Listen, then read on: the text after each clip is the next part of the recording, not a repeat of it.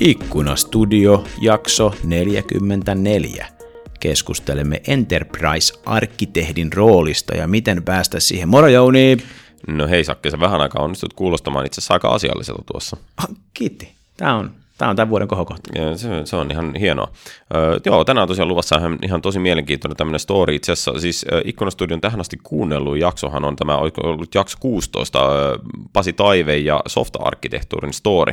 Ja, ja tänään mennään ehkä enemmän semmoiseen niin liiketoiminnan kehittämiseen IT-keinoin, eli tosiaan enterprise-arkkitehtuuri, ja katsotaan tuleeko tästä uusi suursuosikki.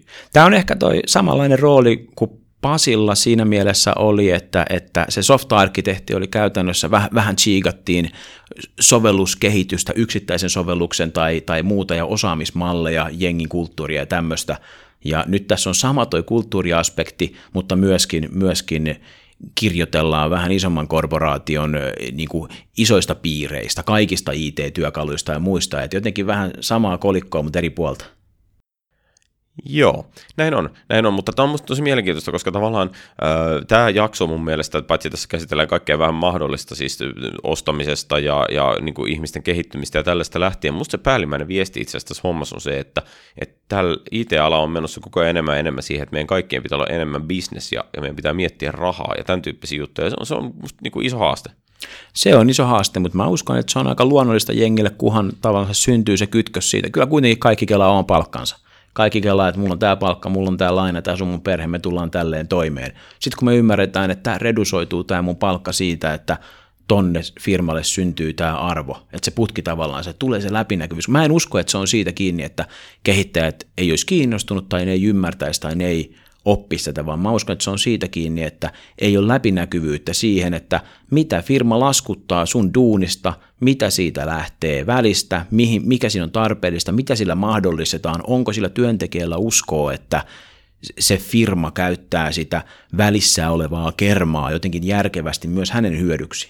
Tavallaan se niin kuin mutta siitä huolimatta, että Sakke päätyy puhumaan välikermasta, niin mä olen silti, silti niin kuin myös siinä ajatuksessa, että tästä jaksossa on myös hyvää teknistä sisältöä, eli tässä tullaan niin kuin daivaamaan ihan mielenkiintoisiin kaariin. Mutta se ei spoilata enempää tätä jaksoa. Onko tapahtumassa jotain lähiaikoina? No joo, kyllähän toi Turussa on ensimmäinen Finland Azure User Group, olikohan se nyt 16. syyskuuta, eli noin puolentoista kuukauden päästä Big Data Road Trip Turku Edition, ja toi, sinne, sinne tervetuloa syyskuussa, tapahtuuko syyskuussa jotain muuta? Syyskuun loppupuolellahan on Ignite sitten, että ne, ketkä sinne menevät, niin menevät, ja Ikkunastudiokin ehkä muistaa tätä tapahtumaa jollain jaksolla, katsotaan mitä, mitä saadaan aikaiseksi. Mutta toi Ignite on hyvin marginaalinen tapahtuma tähän Turku Big Data Road Trippiin verrattuna. Se on ihan totta, siellä on vain 10 000 kertaa sen verran porukkaa. Lolla. Mutta siis kyllähän sä tiedät, mitä enemmän jengiä, sitä vähemmän tietoa. No näin sitä, näin sitä täytyy toki mennä. Mutta siis aivan mahtavaa, että meillä on Turku, Turku road trip, koska siis on, on niin kuin suomalaisissa näissä pikkukaupungeissa on valitettava vähän, vähän niin kuin ollut tämmöistä yhteisötoimintaa. Mutta mä oon itse asiassa kuullut, että eräässä suomalaisessa maaseutukaupungissa olisi järjestämässä Asure-konferenssi tässä lähiaikoina. Se kuulostaa hemmetin hyvältä. Ja muutenkin on ollut semmoista, että on tullut vähän niin kuin, että eurooppalaisia asiantuntijoita on lennetetty tänne niin kuin jonkun porukan toimesta – Kyllä. Semmoisiakin niin pienempiä tämmöisiä seminaareja on ollut nyt, jotka on, niin kuin, ei ole ollut noiden kouluttajien järjestämiä. Tämä on niin kuin hyvää, hyvää skenen maturointia. Pöh, pöhinän taso on parantunut ensi keväästä on tulossa niin kuin aika hurja tässä mielessä. Ja hei, mutta tähän liittyen Bill Tourillahan siis äh, alettiin nyt virallisesti puhumaan siitä, että siis äh, ensi vuoden 2018 maaliskuussa on luvassa Tech Days pitkästä aikaa. Että se on, ilmoittautumista ei vielä ole ja itse asiassa Call for Presentationskin on vielä, no en tiedä onko tänä julkaisuhetkellä jo ehkä saatu ulos, mutta ei vielä ole valmiina. Mutta että vähitellen sekin tapahtuma sieltä taas tulee. Kyllä, meinasitko käydä puhumassa ehkä? Kyllä mä vähän luulen, että, että tässä ehkä tuli jo lupauduttua, että eiköhän sitä jotain päästä suustaan sielläkin. No niin, kuulostaa hyvältä. Mitäs muuta? Cloudbursti, ruottalainen Azure-konferenssi, on tapahtumassa myös syksyllä, että jos Tukholmaa haluaa matkustaa, niin se oli mitä syys-lokakuussa joskus. Se taisi jotain semmoista olla, joo, kyllä. Kyllä, ja, kyllä tässä tapahtumia, tapahtumia oh. on tulossa, se on, se on mahtavaa. Oh. Jatkamme niistä, kun pääsemme taas vielä tähän normaali rytmiin, niin kerromme tulevissa jaksossa lisää. Hyvä, ja nyt itse epistolaa. Näin teemme. Hyvää kevättä syksyä.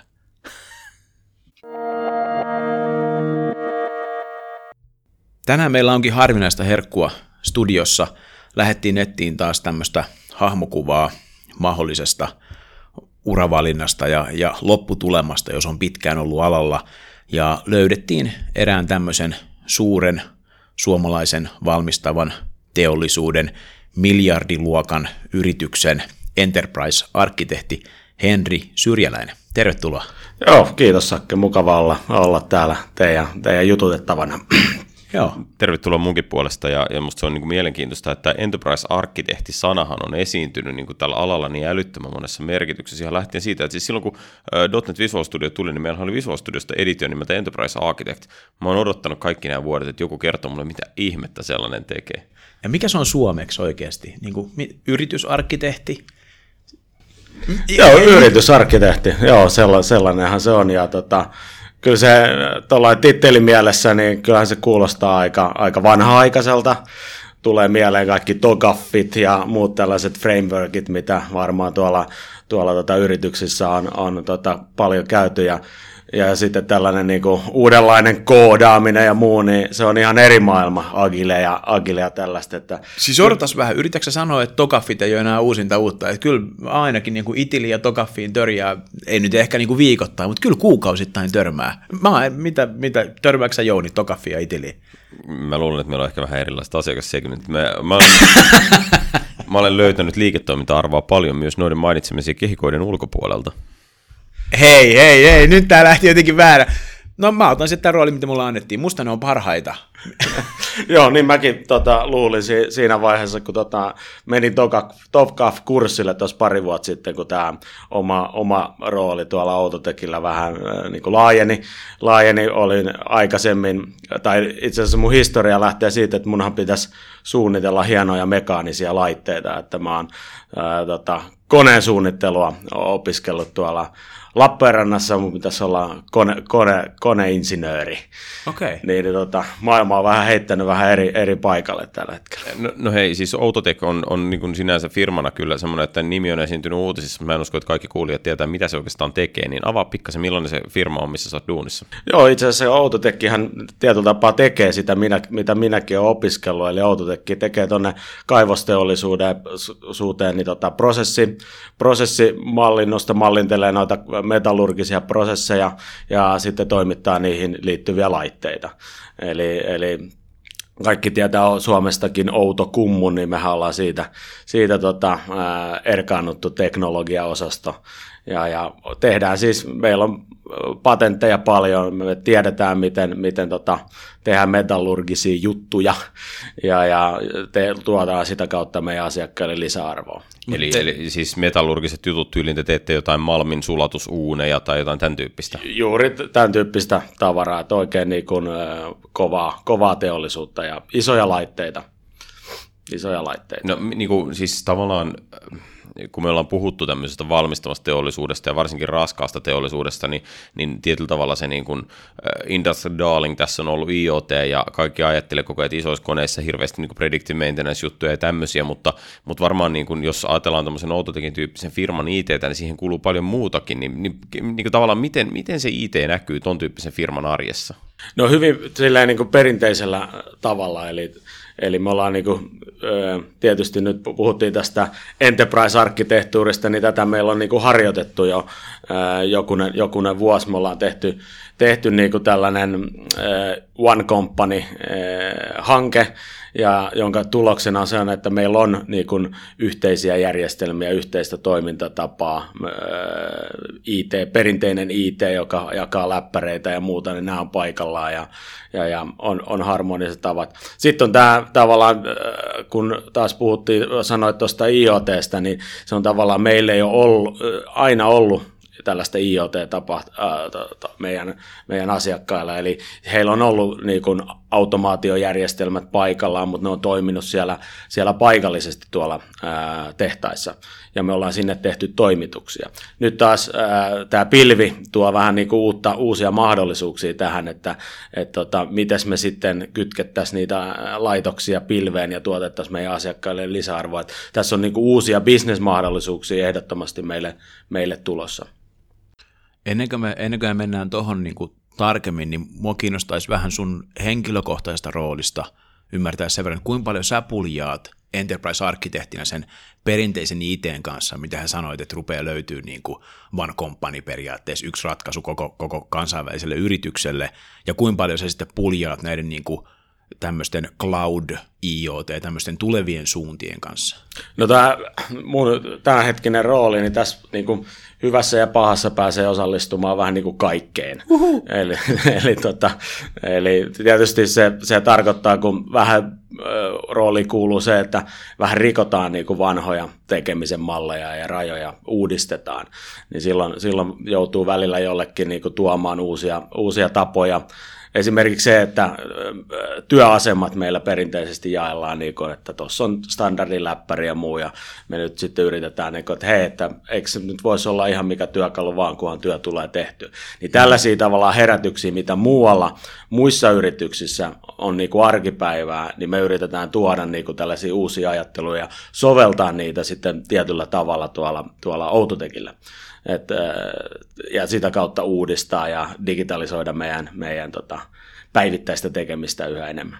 Toi kuulostaa jollain tavalla niin kuin aikamoiselta muutosjohtamiselta. Mitä se nyt tarkoittaakaan muutosjohtaminen? Varmaan joku muutosjohtaja tietää paremmin kuin minä, mutta sä yrität siis, toi kuulostaa siltä, että sä yrität vaikuttaa aika paljon sen ison firman tavallansa kulttuuriin tai toimintatapoihin, vaikka sun titteli on kuitenkin niin kuin Enterprise Architect, mikä – mikä mu, niin kuin antaa aika teknisen kuvan. Arkkitehti on aika tekninen, tekninen kuva monessa tilanteessa. Onko sun, onko sun duuni sitten, niin kuin, onko se yhtä paljon tuommoista niin kulttuuria tai ihmisen toimintaa kuin mitä se on tota, oikeasti tota dataflowta tai, tai työkaluja? Niin, no se on tavallaan, että jokainenhan tekee sitä, mitä, mitä osaa, ja jos osaa moni, monia osia, osa-alueita, niin sitten joutuu vähän kaikkeen mukaan. Ja se on tavallaan nyt tämä osa mun tarinaakin, että kun on sotkeutunut asioihin, tuonut asioita niin kuin esiin, että tätä voisi vähän fiksata, niin sitten on päätynyt tekemään asioita, jotka välttämättä ei niin kuin, jos sä kirjasta tai Wikipediasta luet, että mitä arkkitehti on, niin se ei ihan osu siihen. Mutta se on toisaalta se arkkitehdin niin kuin, määritelmä on niin väliä, että mm. se just antaa luvankin myös tehdä kaikenlaista. Mä, mä oon itse asiassa itse kokenut, mä joskus luin jostain tämmöisen arkkitehdin määritelmän, että hyvä arkkitehti on niin kuin neljännes devaajaa, neljännes insinööriä, neljännes konsultteja, neljännes myyjää. Ja mun mielestä se on itse asiassa monessa mielessä aika hyvä, hyvä määritelmä siitä, että mitä arkkitehdin niin kuin duuni oikeasti on, koska se semmoinen ikään kuin sisäinen muutoksen myyminen tai, tai ulkona, jossa toimit niin kuin asiakasprojektissa arkkitehtinä, niin, niin se on itse asiassa hirveän iso osa sitä työtä, että se tekninen suunnittelu, se on musta yleensä, niin kuin, ei nyt triviaalia, mutta suoraviivasta.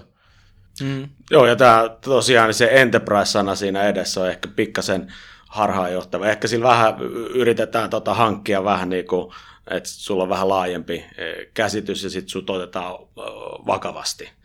Et jos sä oot pelkkä arkkitehti tai järjestelmäarkkitehti, niin sut äk- äkkiä tota, sä oot joku nörtti, joka vaan koodailee ja miettii sitä järjestelmää, kun taas sitten tälle enterprise-arkkitehtin mielessä, niin me mennään niin business edellä. Eli aina pitäisi olla joku syy, siksi, syy siihen, että miksi me tehdään jotain hienoa käyttöliittymää tai mobiiliapsia. Sä, sä musta sanot niin kuin hyvin olennaisia sanoja ja, ja mä niin kuin ihan ostan täysin tuon, mitä sä sanot Enterprise-sanan niin kuin merkityksestä siinä, mutta itse asiassa noi opit, mitä sä sanot, mun mielestä pätee kaikkeen arkkitehtuurin nykyään. Et jos miettii, että so, niin kuin so, käynnistyvän softaprojektin koko on varmaan mennyt niin kuin kymmenesosaan siitä, mitä ne oli kymmenen vuotta sitten. Et mm. projektit tehdään pienemmissä ja pienemmissä erissä, sitä roita pitää pystyä osoittamaan niin kuin ihan perus softa tietenkin koko ajan enemmän ja enemmän, niin se tavallaan se kaupallinen puoli ja business, businesskylki edellä meneminen, niin se on meillä kaikilla nykyään välttämätöntä. Joo, ehdottomasti, ja niin kuin ollaan mietitty, että mitä enterprise-arkkitehdit on aikaisemmin tehnyt, niin nehän on määritellyt business-prosesseja, missä ihmiset tekee duunia. Ja nyt kun tavallaan me pystytään enemmän ja enemmän hyödyntämään tota tietotekniikkaa tuossa päivittäisessä tekemisessä, niin se tavallaan se ihmisen duuni niin kuin siellä prosessikuvauksesta poistuu, koska ihminenhän tekee sitten sellaista työtä, mitä et voi prosessilla kuvata, kun se tuottaa lisäarvoa. Se tekee jotain analytiikkaa tai muuta tällaista, mikä oikeasti tuottaa lisäarvoa, eikä sitä, että se siirtää Excelistä toiseen Exceliin numeroita, koska kone voi tehdä sen. Tuo on mielestäni tosi mielenkiintoinen ajatus. Mä en ole koskaan kelannut sitä tuolla tavalla, että, että tavallaan se, mihin me, niin kuin, jos, jos mä tulkitsen sua oikein, niin sä oikeastaan niin kuin sanoit, että tavallaan tämä koneellistuminen ja, ja ehkä myös niin kuin tietyllä tavalla tämä tekoälyaalto sitten seuraavaksi, niin se johtaa nimenomaan siihen, että ihmiset eivät enää ole prosessien osia. Niin on myöskin hyvin, hyvin jotenkin antiprosessimainen lausunto. Joo, tai siis onhan tietysti ihmiset on osa sitä systeemiä, mikä siinä pyörii, mutta tavallaan... Se on framework jotenkin. Mutta ihmisen ei tarvitse tehdä sitä prosessinomaista työtä, mikä toistuu koska sehän on tyypillistä, että me pystytään sitä niin kuin tietotekniikalla ää, korvaamaan si, sitä työtä. Ja sen jälkeen se sama työmäärä, mikä on mennyt siihen ei-tuottavaan toimintaan, niin se saadaan valjastettua sit siihen tuottavaan toimintaan. Kuten esimerkiksi johonkin asia, asiakkaan kanssa olemiseen tai muuhun, mikä sitten on niin kuin meidänkin kaltaiselle yritykselle tosi tärkeää, että me kuunnellaan meidän asiakkaat, että, että miten, miten niin kuin tapahtuu. Näetkö toi, onko toi niinku onko toi näkemys, mitä sä tässä kuvasit, onko tämä Suomessa jotenkin isoissa yrityksissä vallalla oleva? Näetkö että ymmärrys on sitä, että ihmiset on osaajia ja on ne, jotka tuottaa sen lisäarvon vähän niin kuin prosessista ehkä poiketenkin, kunhan se tulee jollain tavalla ratkottua, mikä on järkevä, saattaa olla uusikin tapa.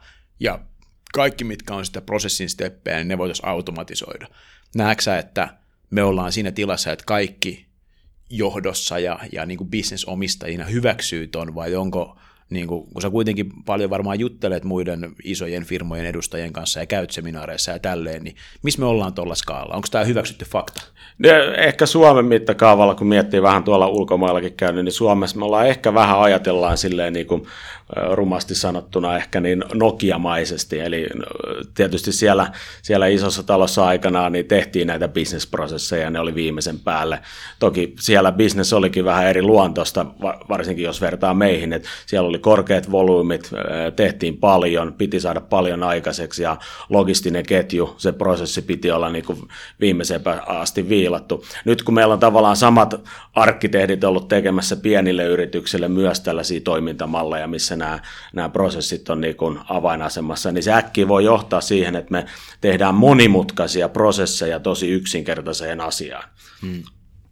Ja tota, sitä on voinut sillä, että se ollaan jossain puolella ehkä otettu Suomessakin takapakki, että me ollaan yritetty prosessilla kuvata asiaa hirveän vaikeasti, kun lopputulema voisi olla, että chattipotista sä vaan tilaat ää, tuolta Facebookista tavaraa joltain firmalta ja se on se juttu, mitä, mitä niin kuin pitäisi oikeasti tehdä, eikä siihen, että mietitään se koko prosessi, että kuka tekee mitäkin tässä matkalla ja näin poispäin.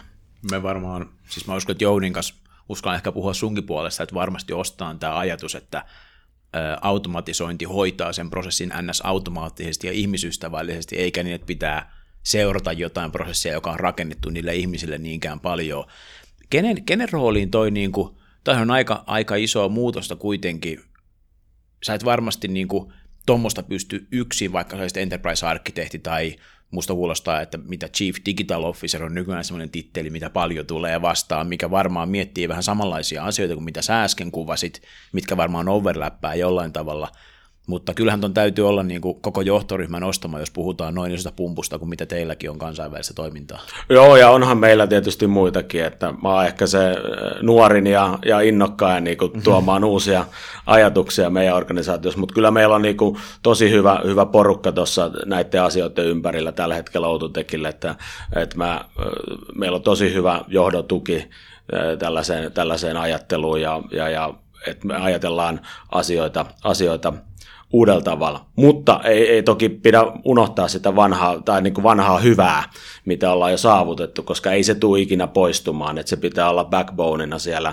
koko ajan, että me voidaan tehdä näitä, näitä hienojakin juttuja tai uudenlaisia juttuja siihen päälle. No, mutta hei, ö, avataan pikkasen niin ihan konkreettisella tasolla sitä, että mitä sä oikeastaan teet, niin ö, kokeillaan vaikka sellaista harjoitusta, että kuvailet, minkälainen on tyypillinen enterprise-arkkitehdin työpäivä. M- mitä, mitä sulla on niin pöydällä aamulla, kun sä menet duuni, minkälaisia asioihin sä paneudut ja millä tasolla sä paneudut siihen? No tämä on siinä mielessä niin kuin tosi niin kuin mielenkiintoinen homma, kun tässä ei ole samalla, samanlaista päivää.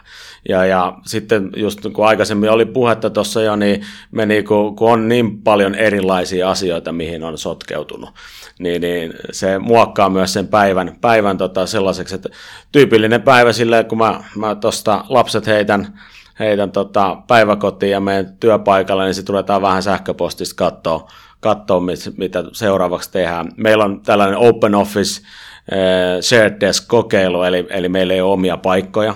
Tätäkin pilotoidaan, pilotoidaan meillä, niin meidän launchiin istumaan tuonne tonne Outotekille. Sitten mä rupean vähän katselemaan, että ketä, ketä tässä pörrää, onko jotain akuuttia asioita, mitä pitäisi niin kuin, vaihtaa tässä ihmisten, ihmisten kesken, ja sitten katselen meileistä, että mitä, mitä tapahtuu. Siellä on pari, tällä hetkellä pari ratkaisua, pöydällä, mitä pitää ihan kehittää, kehittää tehdä Azureen vähän install base työkalua. Sinne joutuu välillä puuttumaan tai ohjaamaan tekemistä. Sitten on ihan tällaisia visiojuttuja, että minkälainen customer engagement platformi Outotekille pitäisi tehdä ja tällaista. Että ihan niin kuin laidasta, laidasta laitaa ja kun tämä on, tämä on tavallaan niin hauskaa tekemistä, niin, niin, niin pitäisi olla par, tupla tunnit päivässä lisää. Miten sä miten sä niin kuin eksyit tuohon rooliin? Et nyt nyt niin kuin tosiaan menee, menee laidasta laitaa. Varmasti niin kuin henkilökohtainen drive on se, joka, että sä oot, sä oot varmaan niin kuin aina ollut sellainen tyyppi, että sä oot niin kuin hamunnut tai puuttunut asioihin, mitkä ehkä on ollut striktisti sun niin kuin kupiklen ulkopuolella. Mutta sä, mut sä puhuit, että sä oot niin kuin, niin kone, konemekaniikkaa, koneinsinööriä, että sä oot semmoisen juttuja opiskellut, sä tulit sitten, tulit sä skolesta tai jonkun, jonkun jutun kautta autotekille ja, ja millaisen päädyit tuohon positioon, jos joku kuuntelija haluaisi vaikka samanlaista vapautta kautta hektisyyttä, mitä sulla on tällä hetkellä, koska ei varmasti ole niin kalenterihallinta ja varmaan on helppoa tuossa duunissa. Mutta miten, mikä se polku on ollut? No sille no tietysti lyhy- lyhyesti tarina meni sillä, että sain opiskelupaikan Lappeenrannasta ja lähin sinne, en tuntenut kaupungista ketään. Lähin niin kuin rohkeasti sinne kattelee. Ensimmäinen puhelu, mitä soitin, niin oli paikalliseen jääkiekkojengiin Saipaa, että pääsisikö vähän valmentaa vapaa-ajalla, että saa vähän rahoitettua tota opiskelu. No siitä, siitä sitten opiskelemaan. Eka fuksivuosi tietysti meni tyypillisissä merkeissä ja sitten tota, pitäisi saada kesäksi duunia. Saatiin... Mitä siis, eikö, eikö jääkiekkovalmennuksesta, Skidien jääkiekkovalmentajat, eikö ne ansaittekaan sen verran, että ei, voi Skidi vetää, voi vetää kesän lonkkaa? Ei, ei ihan, että ja onhan se hyvä jotain opiskelu, opiskeluun liittyvää työtä, työtä hommata ja sitten paikalliseen kone, konepajaan Laroksiin siihen aikaan, jonka sitten Outotek aikaisen myöhemmin osti 2010. Niin okay. sinne Laroksiin pääsin duuniin ja duuniin pääsin sillä, että jää kentän laidalta bongasin yhden isän, jolla oli Laroksin tota, fleece-pusakka ja kysyin siltä, että pääsisikö duuniin. Ja, ja kun duuni meni, niin en, en kyllä tiennyt firmasta niin kuin hirveästi mitään ja, ja, ja luulin, että ne sellaisia öljyn suodattimia tai pieniä suodattimia rakentelee. Ja sitten satuin, kun meni haastatteluun, niin sanoin, että kyllä mä suodattimista tiedän jotain, että vähän googletin sitä ennen ja, ja, ja sitten todellisuus oli, että ne oli sellaisia melkein omakotitalon kokoisia suodattimia, missä niinku, ää, tota, oli tosiaan mekanisi komponentti. Sitten mä menin palveluyksikköön, pääsin varaosamyyjäksi ja sieltä on mm-hmm. tavallaan niinku toi, tavallaan sitten lähti kasvaa se bisnestausta tausta. Ja ehkä vähän opiskeluissakin, niin, niin, niin siinä kohtaa rupesi mindsetti muuttumaan, että tämä tietojen hallinta, tuotetietojen hallinta rupesi olla sellainen juttu, että tämä tieto on jotain sellaista, millä tulevaisuudessa tehdään, tehdään bisnestä ja sitten tämä palveluliiketoiminta, niin itse asiassa tästä tuli se siemen, että hei, että nyt mä suuntaankin mun opinnot, vaikka mä sitä konetekniikkaa luin, niin sitten se rupesi pikkuhiljaa menemään tohon suuntaan. Oliko Laroksi jotenkin niin kuin pitkällä, minkä takia sulla toi, oliko sillä hirveästi tuotteita tai missä toi tuli toi, että toi tuotetieto ja hallinta sulle niin nousi tosi tärkeäksi? No, itse asiassa se tuli siitä, kun pääsi tekemään sit palveluliiketoiminnan, sitten varaosamyynti, että oli asiakkaita ympäri maailmaa, mitä mun piti palvella, mun piti tehdä niin tarjouksia, tunnistaa varaosia, kaivella mapeista tietoa, sellaisista vanhoista tota, piirustusarkistoista haettiin tietoa, ja siinä tuli sellainen mieleen, että eikö tämän voisi tulevaisuudessa tehdä jotenkin eri tavalla, että ei näiden papereiden kanssa tarvitsisi puljata, niin siinä tuli mieleen, että mitä enemmän tätä saadaan, niin kuin, että, että asiakas voi tunnistaa tämän varaosan jo siellä asiakkaan saitilla ja laittaa vaan ää, tota, tilausnumeron meille ja me toimitetaan varaosa verrattuna siihen, että se kertoo, että tällainen vihreä möykky täällä, niin me tarvitaan sellainen ja tämä mm. kaikki puhelimessa. Niin tästä ne niin kuin itsellä lähti ajatukset, että hei, tässä voisi vähän ehkä parantaa maailmaa tulevaisuudessa. Make sense. Musta se, kun sä kuvasit äsken sitä sun tyypillistä työpäivää, niin, niin tavallaan siitä tuli itse asiassa semmoinen fiilis, että me, okei, okay, me ei vielä porauduttu siitä, kuinka syvällä teknisellä tasolla sä niissä hommissa oot, mutta tavallaan niin kuin perinteisessä maailmassa, kun ei ollut semmoista tittelyä kuin Enterprise Architect, niin toi, mitä sä sanoit, oli musta melkeinpä, että sä oot niin kuin kehityspäällikkö tai tämän tyyppinen, niin kuin, niin kuin loogisesti se oli se fiilis, mikä siitä tuli. Kehitysjohtaja. Tai johtaja, kehityspääjohtaja, whatever. Niin tota, ää, niin kuin mikä tavallaan on se niin kuin ramppi, miten varaosamyyjästä päätyy No siitä, siitä tosiaan, siitä se ura urkeni ja sitten kun siellä Laroksilla ilmeisesti tuli hoidettu hommat suhteellisen hyvin, että sai niin jatkuvasti opiskeluiden ohessa niin käydä vähän stuntaamassa varaosamyyjiä. Pääsin välillä oston puolelle ja ihan varastoonkin pääsin välillä välillä. Meni tosi tota... hyvin, jos pääsee varastoonkin töihin. Joo, se jo. yleensä tarkoittaa, että kaikki on hemmetin tyytyväisiä. Joo, no, tota, no ja, ja siinä, siinä, sitten tietysti opiskelut ja sai, sai maaliin ja, ja, ja tein, tein lopputyötä ja sitten sen paikallisen, paikallisen PDM-järjestelmän kanssa sitten puuhattiin. Eli, eli siinä tuli ensimmäinen tällainen deep dive yhteen teknologiaan, että et, et ei, ei niin kuin koodausmielessä, vaan muuta, että katsottiin tietomallit ja miten sitä voisi niin kuin käyttää tällainen Aton suomalainen, suomalainen järjestelmä. Siihen tuli deep dive.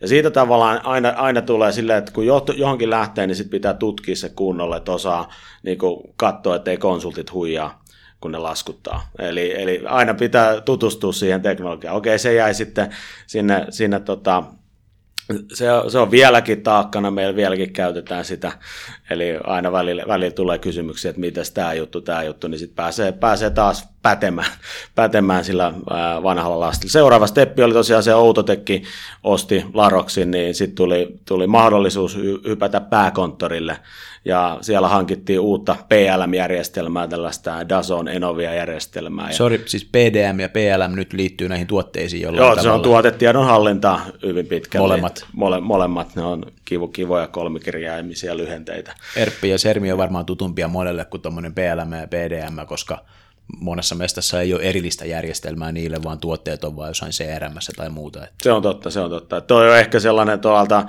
tällaisen mekaniikkasuunnittelun näkökulmasta niin aika tuttujakin systeemejä. Mutta siihen taas kyseisen järjestelmään deep dive ja opeteltiin MQL-skriptaamista ja muuta, ja sen jälkeen pystyi sitten niinku kontrolloimaan sitä toimittajaverkostoa, kuka siinä ympärillä oli, ja rakentamaan sitten sinne, sinne ratkaisuja.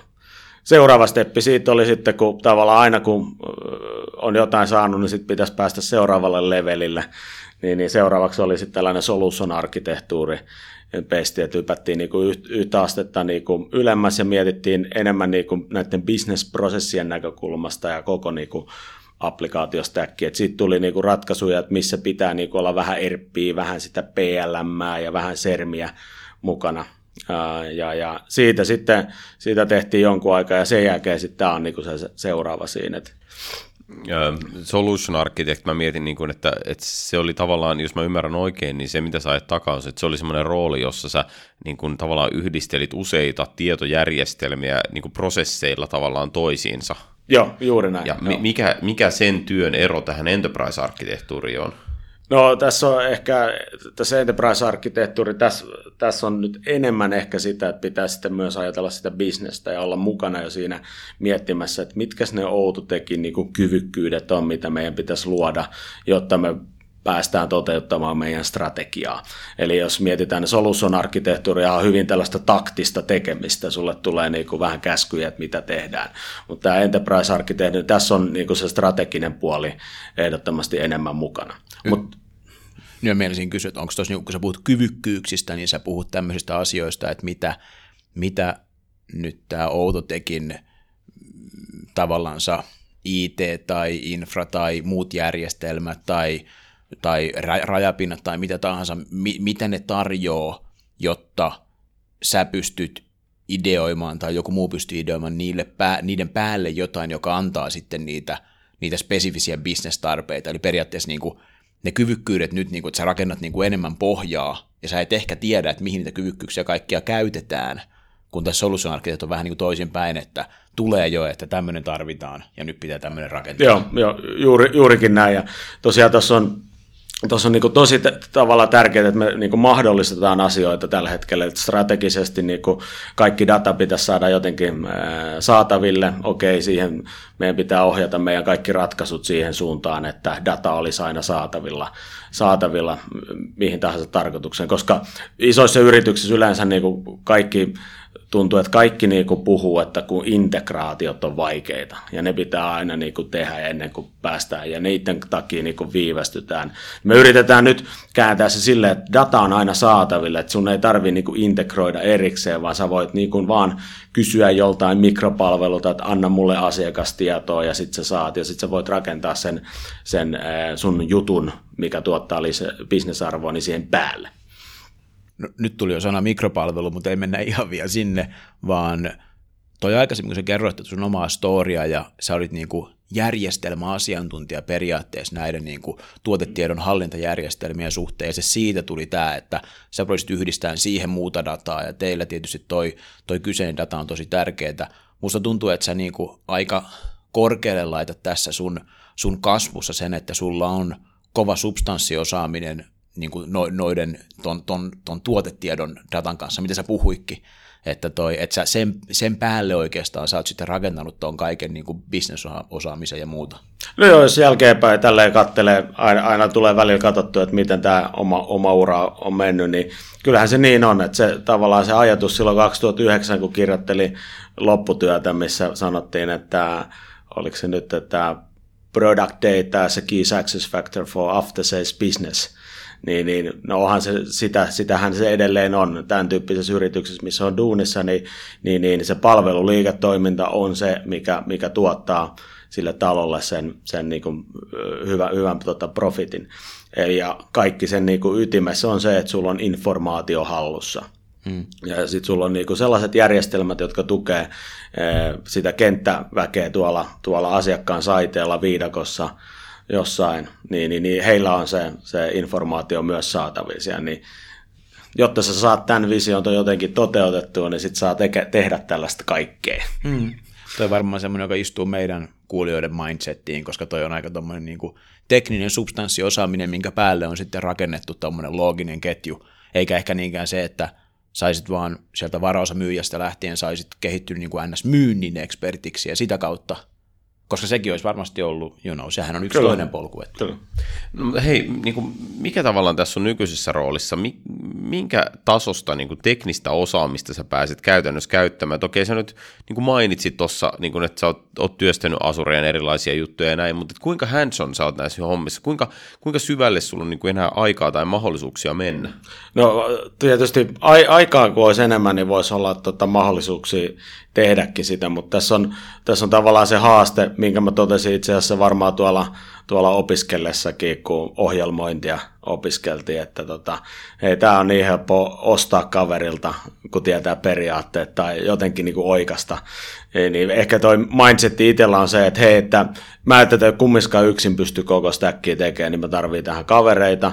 Ja sitten toi, toi osaaminen, että mulla ei ole tuollaiseen niin aikaa, vaikka halu oiskin, niin, niin se on sellainen osa, että se hands-on tekeminen, niin, niin, niin sen verran pitää ymmärtää, mitä, mitä muut tekee, mutta tota, siihen, siihen ei niin päivittäin mene aikaa. Hyvin paljon tietysti pyrin, pyrin pitämään itteni tietoisena se, että mitä mahdollisuuksia on olemassa. Se on ehkä se kaikista tärkein, että mitä ylipäätänsä voi tehdä, jotta sitä voi sitten niin kuin soveltaa tuolla omalla, omassa, omassa työssään, niin, kun me toteutetaan niitä meidän, meidän niin kuin juttuja. Mutta noin niin käytännön tasolla, niin äh, siis sä ylläpidät omaa teknistä osaamistasi pystyäksesi tavallaan screenaamaan teille tulevat tarjoukset ja tavallaan liidaamaan oikeaan suuntaan. Sä et niin kuin käytännössä tee hirveän paljon. Joo, juurikin näin. Ei, ei, ei. ei mitään, ihan, ihan hyvin menee Jouni. Varmaan saadaan lisäkin haastelta vielä. Eikö siis... Et ole siis koodarin, no ethän sä te, siis mitä sä teitkään, oliko? Mut... Ymmärrän, hyvin, ymmärrän hyvin, miksi tämä herättää pientä niin kuin, hämmennystä ja miksi Sakki naureskelee tuossa, mutta siis, musta on niin kuin, tosi mielenkiintoista, tämä on silleen niin kuin, tosi tärkeä juttu, että, että tavallaan monet asiat tuossa, mitä sä teet, kuulostaa niin kuin musta todella, todella mielenkiintoiselta, mutta samaan aikaan tuossa on myös niin kuin hyvin voimakas juttu siinä, että, että jos joku esimerkiksi miettii, että haluanko mä isona enterprise-arkkitehdiksi, niin sun viesti on aika voimakkaasti se, että ei kantsi haluta tota roolia, jos niin kuin oma toive on se, että mä haluan olla kädet savessa kaiken kanssa, vaan mm. että siinä täytyy olla sitä kykyä niin kuin luottaa muihin ja kykyä ostaa ja kykyä hallita projekteja, eikö niin? No kyllä siinä on vähän jo nimenomaan sitäkin, sitäkin mutta en mä, en mä sano, että se on niin kuin pahasta se koodaaminen, sillä omassakin tiimissä esimies on vallan hyvä koodaaja ja tota, osaa, osaa sitä puolta. Et se, niin kuin se, tavallaan se tausta ei niin kuin, tule määrittelee, että mikä, mikä, mikä, minkälainen sä oot. Kaikista taidoista on hyötyä. Eli, eli se, sen tässä on huomannut, että kaikki kun, kun sä tiedät, niin, niin, niin mitä enemmän sä tiedät, sitä mitä uudempia juttuja sä saat tehtyä, eli yhdistelemällä eri pisteitä, niin sä pystyt luomaan jotain sellaista, mitä muut ei ole vielä ehkä kerännyt tekemään. Musta toi, mitä Jouni sanoi, oli, oli hyvä kiteytys, koska sulla on se teknistä osaamista, kun sä oot määritellyt ja käynyt niitä läpi niitä, niitä tuotetietokantotietomalleja ja, ja näin, ja toi, sitten ylläpidet ittees tässä teknisessä polussa, mutta jos ei ylläpitäisi tavallansa, niin kun sun duuni on luoda jos sen yhdistää yhteen niin kuin lauseeseen, mitä sä itsekin sanoit, luoda kyvykkyyksiä sille firmalle, hmm. Niin millä sä luot tavallaan kyvykkyyksiä, joka on siis visiointia tulevaisuuteen, niin jollet sä tiedä, mikä on mahdollista teknisesti. Niin toihan on tavallaan, niin, kuin, niin sun on niin kuin pakkokin seurata sitä, mutta sitten se, mitä sä sanoit, että kun ymmärtää, mikä on mahdollista, niin sen jälkeen pystyy ehkä, niin kuin Jouni sanoi, screenaan niitä, että että kenen kanssa lähtee yhteistyöhön. Joo, tää, tää, tää on aika vaikea rooli kyllä. Se on sinänsä, ja sitten jos sä, tavallaan tämä on, jos sä tässä kohtaa niin kuin tällaisessa roolissa uraudut, niin mm. sähän tipahdat heti pelistä pois, koska muut, äh, niin uusia mahdollisuuksia näihin Azureen ja, ja muihinkin, niin tulee niin paljon uusia toiminnallisuuksia päivässä, että tota, et jos et sä pysy niinku kärrylle, että mitä, mitä siellä on, niin miten sä voisit tehdä, niin et sä voi kellekään kertoakaan, että hei, tällaista voisi tehdä, kokeilla. Mm. Et tota, hyvä esimerkki tuossa viime viikolla, viime viikolla laitettiin, niinku tehtiin botti, ja ensimmäinen sarjassaan niin Outotekille ja julkaistiin se julkaistiin se ja annettiin loppukäyttäjille, niin nehän rupesi sitä miettimään, että, hei, että miksi meillä on ylipäätänsä niin kuin hakuja tai, tai käyttöliittymiä, että tähän voisi olla, että mä botilta kysyn asioita. Mutta mm. jo, jonkun pitää niin kuin, tuoda niin kuin näitä esille ja sitten se joko lentää tai ei lennä, mutta kokeilla pitää ja pitää vähän herätellä porukkaa, että ne, mm. niin kuin ajattelee toi musta, niin kun, sä sanoit tuossa edellisessä niin kun repliikissä niin monta asiaa, mihin mä haluaisin tarttua. Mä yritän ottaa yhden niistä nyt. Sä puhuit siitä, että miten pysyy ajan tasalla kaikessa siitä, mitä tapahtuu. Niin toi, toi, musta, niin kun, toi koskettaa mua sen takia, että sulla toki on niin kun äärimmäisen syvä teidän toimialan osaaminen ja sun koulutustaustakin on vähän sinne suuntaan. Mä oon enemmän tämmöinen niin teknologiakonsultti itse, mutta mä teen tietyllä tavalla niin asiakkaille niin konsulttina sitä duunia, mitä sä teet teille in-house. Teillä on tietysti niin iso porukka, että te, te niin tarvitte in-house-resurssit tuohon, mutta mutta tavallaan siis siinä se niinku juttu, miksi joku asiakas haluaa ostaa multa ton tyyppistä palvelua kuin mitä sä teet, on se, että ne kokee, että he eivät itse ehdi ylläpitämään sitä asiantuntemusta ja osaamista. Niin mutta tuli niinku väistämättä se fiilis, että, että kuinka niinku laajasti teillä oikeasti on sisällä niinku teknologiaosaamista, että, että okei, ilmi, mitä ilmeisemmin sä oot maininnut Asuren, teillä on niinku Microsoft Stack jollain tavalla esillä, mutta onko teillä, niinku, onko teillä sisällä niinku kaikki muihinkin teknologioihin tavallaan perusosaaminen vai miten te olette niinku fokusoitunut, miten te saatte pidettyä sen osaamisen? Ja liittyykö no, toi sun rooliin jotenkin jatkossa? No, toi, toi on aika haastava, haastava kenttä, kenttä silleen, niin kun miettii just tätä tulevaisuutta. Mä ehkä väitän, että yrityksillä pitäisi olla olla enemmänkin tämän tyyppistä osaamista kuin niiden niin kuin, tavallaan Excel, Excelistä toiseen tiedon siirtäjiä. Eli, eli tavallaan kun niin kuin, mitä tahansa sä kehität, kehität yrityksessä, niin siihen liittyy jollain tavalla niin kuin tietojärjestelmät ja jonkunnäköinen applikaatio ja näin poispäin. Et sä et voi niin kuin kehittää ilman, että siellä olisi tällaista IT-tekemistä mukana. Ja, ja sitten jos sulla on ihmiset, jotka, jotka kehittää niitä, niin niille ei ole tällaista tällaista tota, osaamista, niin sitten hän miettii, että no 80-luvulla me ostettiin sappi, niin, niin ostetaan nyttenkin sappi. Ja se on ratkaisu ja lääke kaikkeen. Niin tavallaan tämä, että pitäisi olla enemmän ja enemmän niitä ihmisiä, jotka vois tuoda näitä uusia mahdollisuuksia esiin. Ja, ja tavallaan sitä sä et voi ulkoistaa sitä, sitä tekemistä, koska muutenhan se menee aina siihen, että toi yrittää myydä mulle jotain, mm. ja, ja sitten siinä on se steppi, että no ostaks mä tota ideaa, mikä sen, mikä business case on, tuoks toi meille, ja sitten se loppuu siihen se keskustelu, kun ei siinä välttämättä ole mitään case. Niin sen takia pitäisi olla enemmän ihmisiä, joilla on aikaa vähän niin kuin miettiä, mutta silti tehdä sitä, sitä kehitys, kehitystyötä siellä, siellä firmassa, jotta, jotta saadaan niin kuin tehtyä sitten loppupeleissä sellaisia ratkaisuja, jotka tuottaa lisäarvoa sille käyttäjälle, eikä korporaatiolle. Mä uskon toi, että on niin kuin, ostan tuon ajatuksen, että pitäisi olla enemmän porukkaa, joka näkee mä näen tuon niin eri järjestelmien ja prosessien ja bisnestarpeiden niin kuin tämmöisenä yhteenliittymänä tai unionina niin kuin yhteisenä settinä. Mutta jos miettii tuota sunkin historiaa, että sä olit vähän myyntijutuissa ja, ja sitten sä olit, että hei nyt jotain uutta ja uuteen maailmaan ja sitten sä olit niin kuin järjestelmäasiantuntija ja sitten sä olit niin kuin ratkaisuasiantuntija ja tavallaan niin kuin monia järjestelmiä, ja nyt sä oot sitten tavallaan sellainen, joka luo kyvykkyyksiä ennen kuin edes tarvitaan ratkaisuja, mm. yrität varautua, mikä on niin visiointia jo, ja niin kuin firman buildaamista kolmen vuoden päähän. No jutut, mitä sä teet, niin eihän niistä välttämättä tänä vuonna mitään hyötyä. Ensi vuonna sä näet, että oliko tämä nyt järkevää vai ei, jos joku sitä käyttää suurin piirtein. Mm. Että niin kuin siinä pitää olla vähän niin kuin bolsia siinäkin suunnassa. Mutta jos miettii, että noita sitten lisää, niin ehkä tässä on niin kuin kuulijoille ja itsellekin semmoinen, että jos rupeaa tuntuu siltä, että nyt mä osaan ja hyvä olla, niin pitäisi tavallaan se niin kuin yrittää toiseen suuntaan tai johonkin uuteen suuntaan mennä. Koska jos vaan jatkaa sitä, mitä osaa hyvin, niin ei tuommoiseen positioon oikein pääse, kun sun pitää katsoa eri vinkkeleistä asioita. Toihan on se hankaluus tavallaan se, millä, että mitä Jounikin myy tavallaan asiakkaille, että hän, hän tuo sitä näkökulmaa, kun hänellä on pitkä kokemus ja tietää monista ympäristöistä asioita, niin sitähän ne asiakkaat sitten ostaa, kun heillä ei välttämättä itsellä ole semmoisia tyyppejä, niin kuin voi olla yksi tai kaksi, mutta ei ehkä enempää. Niin, musta se haaste on oikeastaan aika pitkälti se, että, että ehkä sä viittasit musta, ihan otit mun lempiaiheeni Nokian esiin tuossa heti mm-hmm. alkupuolella, niin, tota, niin siihen musta tavallaan liittyy se, että Nokian vanavedessä ja, ja Nokian imagon kannustamana meillä kasvoi semmoisia hyvin niin kuin engineerin keskeisiä ihmisiä, joilla on mm-hmm. nimenomaan se nörttäys on siinä asian ytimessä ja se haaste musta tulee siinä, että niin kun, säkin, kun sä kuvaat tuota juttua, niin sä oot niin all about business, siis se on koko ajan sulla kaikessa mukana, että se on niin business, niin. business, business.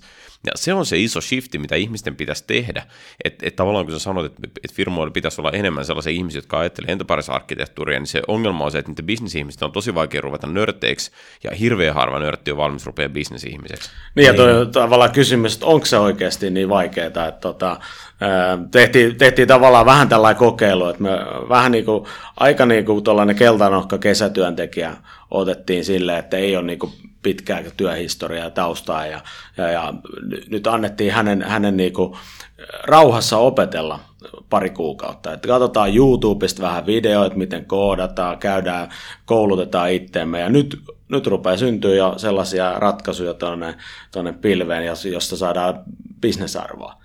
Niin tässä on se, että jos sä niin kuin annat itsellesi mahdollisuuden oppia uusia asioita, niin nykyään niin kuin asioiden oppiminen on paljon paljon helpompaa. Sulla on monta kanavaa, mistä sä voit katsoa mallia, kopioida. Eihän sun välttämättä tarvii niin kuin osaa lukea jotain kirjaa läpi, kun sä vaan katsot mallia, miten joku toinen on tehnyt ja sitten vähän muutat sitä ja kokeilet ja kokeilet ja siitä kautta tuotat lisäarvoa. Niin tässä tulee taas siihen, että, että, että että jotta tällä niin konsulttia, aina voidaan ostaa konsultteja ja kertomaan, mutta se, se kanne, kannettu vesi ei siellä kaivos pysy. Eli, eli isoissakin yrityksissä niin pitäisi aina miettiä, että miten, kun mä ostan sitä konsultaatiota, niin mihin se tarttuu meidän organisaatiossa. Kuka ottaa tästä asiasta pallon, kuka ottaa tämän homman omistukseen ja vie tätä eteenpäin. Että me organisaationa opimme aina.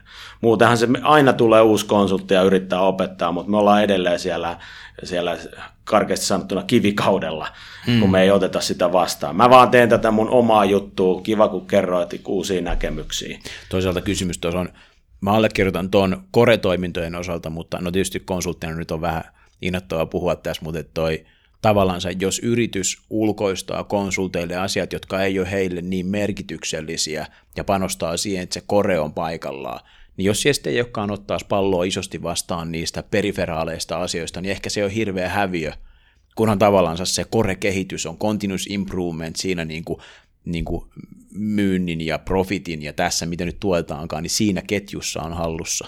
Et toikin, mä uskon, että toikin on niin kuin muuttumassa tavallaan siinä mielessä, että, että niin kuin, no en mä tiedä, kyllähän vanhat firmat käyttää konsultteja korejutuissakin tosi paljon ja varmaan liikaakin, mihin sä tuossa viittasit. Joo, ja se, se ehkä menee tällaiselle perinteisempään corporate IT, että nämä niin ERPit, CRM ja muut tällaiset niin kuin enterprise-applikaatiot, niin nehän on sellaisia, mm. mutta tavallaan, että mutta nehän on sen korporaation järjestelmiä ja ne varmistaa sen, että se informaatio pysyy sellaisessa niin kuin paketissa, että sillä voidaan tehdä, tehdä ne tarvittavat ää, FINA, FINA-raportit ja muut. Mutta eihän ne ole niin kuin, ne järjestelmät noin luontaisesti, niin ne ei ole käyttäjiä varten. Mm. Et kaikkihan näitä myyjät valittaa, että pitää, miksi mun pitää avata se monimutkainen käyttöliittymä ja hakata tavaraa niin kuin sisään. Että miksi joku assari ei voi tehdä sitä. Mutta kun pointtihan on, että, että ne on tavallaan korporaatiot varten ja niitä pitää olla käynnissä ja koko ajan, että transaktiot jyllää, mutta sitten tavallaan tämä, tämä, mihin taas meidän työntekijät rupeaa niin pikkuhiljaa tottuu, niin niillähän pitää olla niin personoituja apseja mm. tekemään sitä tiettyä juttua, helpottamaan sun päivittäistä tekemistä. Eli jotenkin tämä problematiikka pitää ratkaista, että hei, siellä takana on ne korporaatioapplikaatiot ja sitten meidän pitäisi jotenkin sille käyttäjän päivää helpottaa. Ja niin, niin nämä kaksi maailmaa, niin niiden pitää toimia hyvin yhteen. Tässä nivouduttiin aika hyvin tuohon automaatisaatioon, missä jo puhuikin tavallaan, että niin pitää automatisoida asioita, ettei ihmiset tee prosesseja. Toi, ehkä tämä on ihan hyvä segway, että jos me hypätään vähän tuohon Microsoftiin, kun tämä on kuitenkin Microsoft – keskeinen podcasti ja sä ton Azure mainittit. Mitä sun silmissä, Microsoft varmaan kestittää sua harva se päivä, aina pääset lounaalle kun haluat, niin toi niin – mitä Microsoft tekee oikein ja mitä ne tekee väärin. Hei, ja ota, ota ennen kuin vastaat tuohon. God damn it! Se, semmoinen niinku, ta, tavallaan niinku pohjustus, että onko niinku, Outotekillä teknologiastrategiaa niinku toimittajan mielessä, että oletteko te sitoutunut Microsoft Stackiin vai onko teillä vähän kaikkea sekaisin vai, vai mikä teidän tilanne on? No kyllä meillä on niinku, tavallaan määrittelyt menossa sanotaanko näin. Että tota, kyllä me halutaan keskittyä, keskittyä tota tiettyihin, tiettyihin platformeihin, ja tuossa varmaan myöhemmin, myöhemmin tänä vuonna tulee, tulee jotain ulos siitä, siitä tarkemmin. Mutta nyt esimerkiksi nyt näissä korporaatiojärjestelmissä, niin, niin, niin meillä, on, meillä on SAPPI, Microsoft siellä serminä, serminä ja sitä Dason PLM. Eli kyllähän me ollaan haluttu, haluttu, että meillä on mahdollisimman vähän, vähän tuollaisia platformeja, minkä päälle me sitten tehdään, tehdään noita ratkaisuja. Niin, eli käytännössä teillä on totta kuitenkin totta kansainvälinen firma, globaali firma, ja nyt sä sanoit, että teillä on niin kolme pääjärjestelmää, että teillä ei ole vaikka 30 sermiä, mitä tuolla näkee, tai teille ei ole niin kuin jokaisessa maassa omaa tuotehallintaa tai mitään tämmöistä, vaan te olette saanut konsolidoitua kaikki noin, kun sä puhuit, että transaktiot jyllää, niin Joo. ne jyllää globaalisti yhdessä mestassa, ja siellä tulee luvut ulos, ja that's it.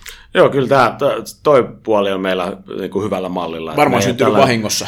Kyllä siitä on, tuota, ollaan kovin, kovin tehty töitä, töitä silloin 2011 lähtien tehty duuni, ja nyt rupeaa olemaan toi toi aika lailla paikallaan. Ja nyt on tavallaan sitten se seuraava, seuraava taso on se, että me luodaan, luodaan niin kuin asiakkaalle lisäarvoa sieltä ammennetaan ja meidän henkilöiden päivittäistyöntekoa helpotetaan ja, ja, ja sitten, että me va, va, vahvistetaan sitä, että miten se meidän tuotetieto lentää, lentää läpi prosessia ja on, on sitten saatavilla, saatavilla siellä, missä sitä tarvitaan.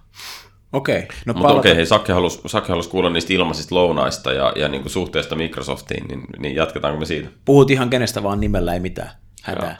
No, niin, no Microsoft-tarinahan meillä tosiaan alkoi siinä, että me tosiaan sitä pilvi CRM valittiin, valittiin ja siinä samalla Office 365 otettiin, otettiin sitten käyttöön, eli, eli Lotus Notesista siirryttiin pois. Eli siinä tuli niin kuin siirtymä Microsoftin suuntaan, että siellä on Office 365 ja Dynamics Online, Dynamics 365 nykyään, niin nämä on ne tavallaan ne, ne, ne hommat. Ja sitten tavallaan, no jos verrataan, että mikä toi Microsoftin tarina on, että siellä kun toimitusjohtaja vaihtui, niin, niin, niin fokusalueet vähän muuttuu ja ja, ja siellä on Office 365 ja, ja sitten Dynamics 365 ja sitten oli joku kolmas.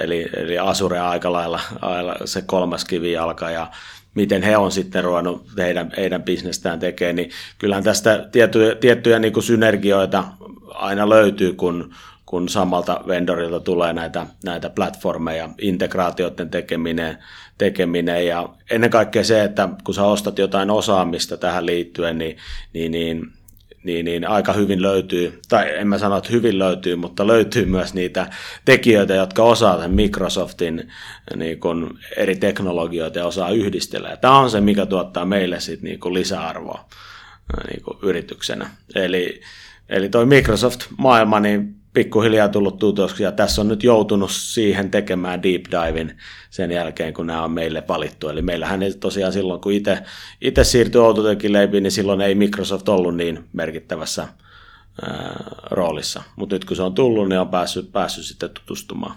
No mitä ne on, sanoiko se tässä, että ne on niin kuin Microsoftin suunta, nykyinen suunta, että niillä on nämä selkeät kivialat, joilla sitten löytyy synergioita keskenänsä, niin toi, niin että se on niin kuin hyvä asia.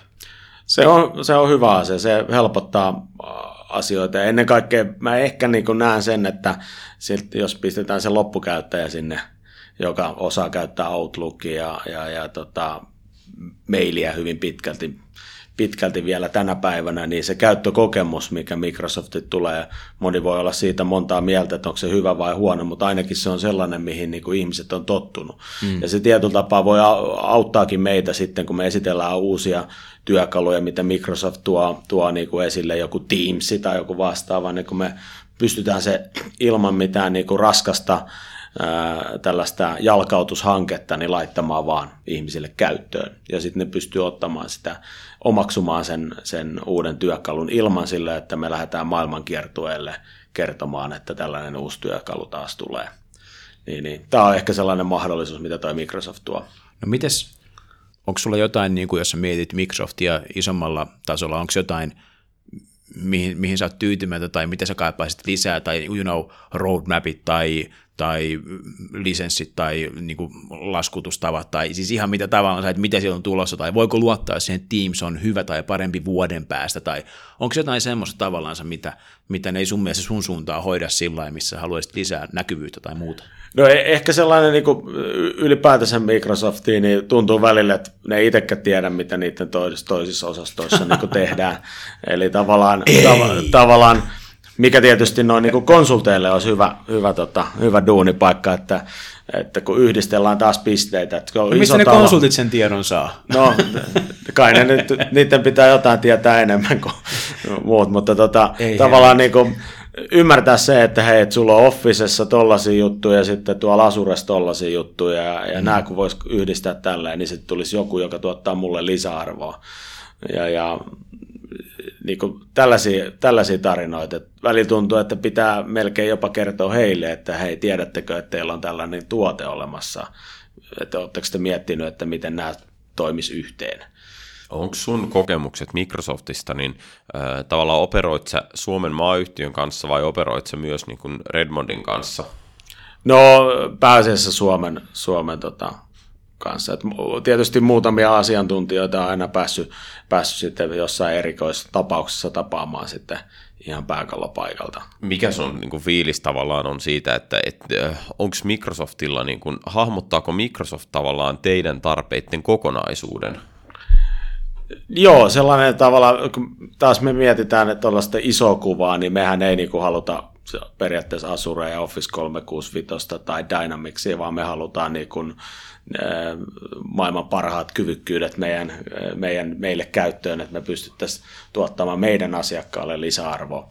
Niin tämän niin kuin ymmärtäminen ja sen soveltaminen, niin, niin, niin hyvin pitkälti me ollaan tällä hetkellä näiden integraattoreiden ja konsulttien niin kuin, varassa siinä, että, että me saadaan oikeasti rakennettua sit sellainen ratkaisu, joka tuottaa niin kuin, lisäarvoa. Et ehkä Microsoftilla on vielä enemmän se, se vielä tällä hetkellä se, että he tarjoavat niin legot ja jonkun pitää sitten suunnitella niistä jotain hienoa.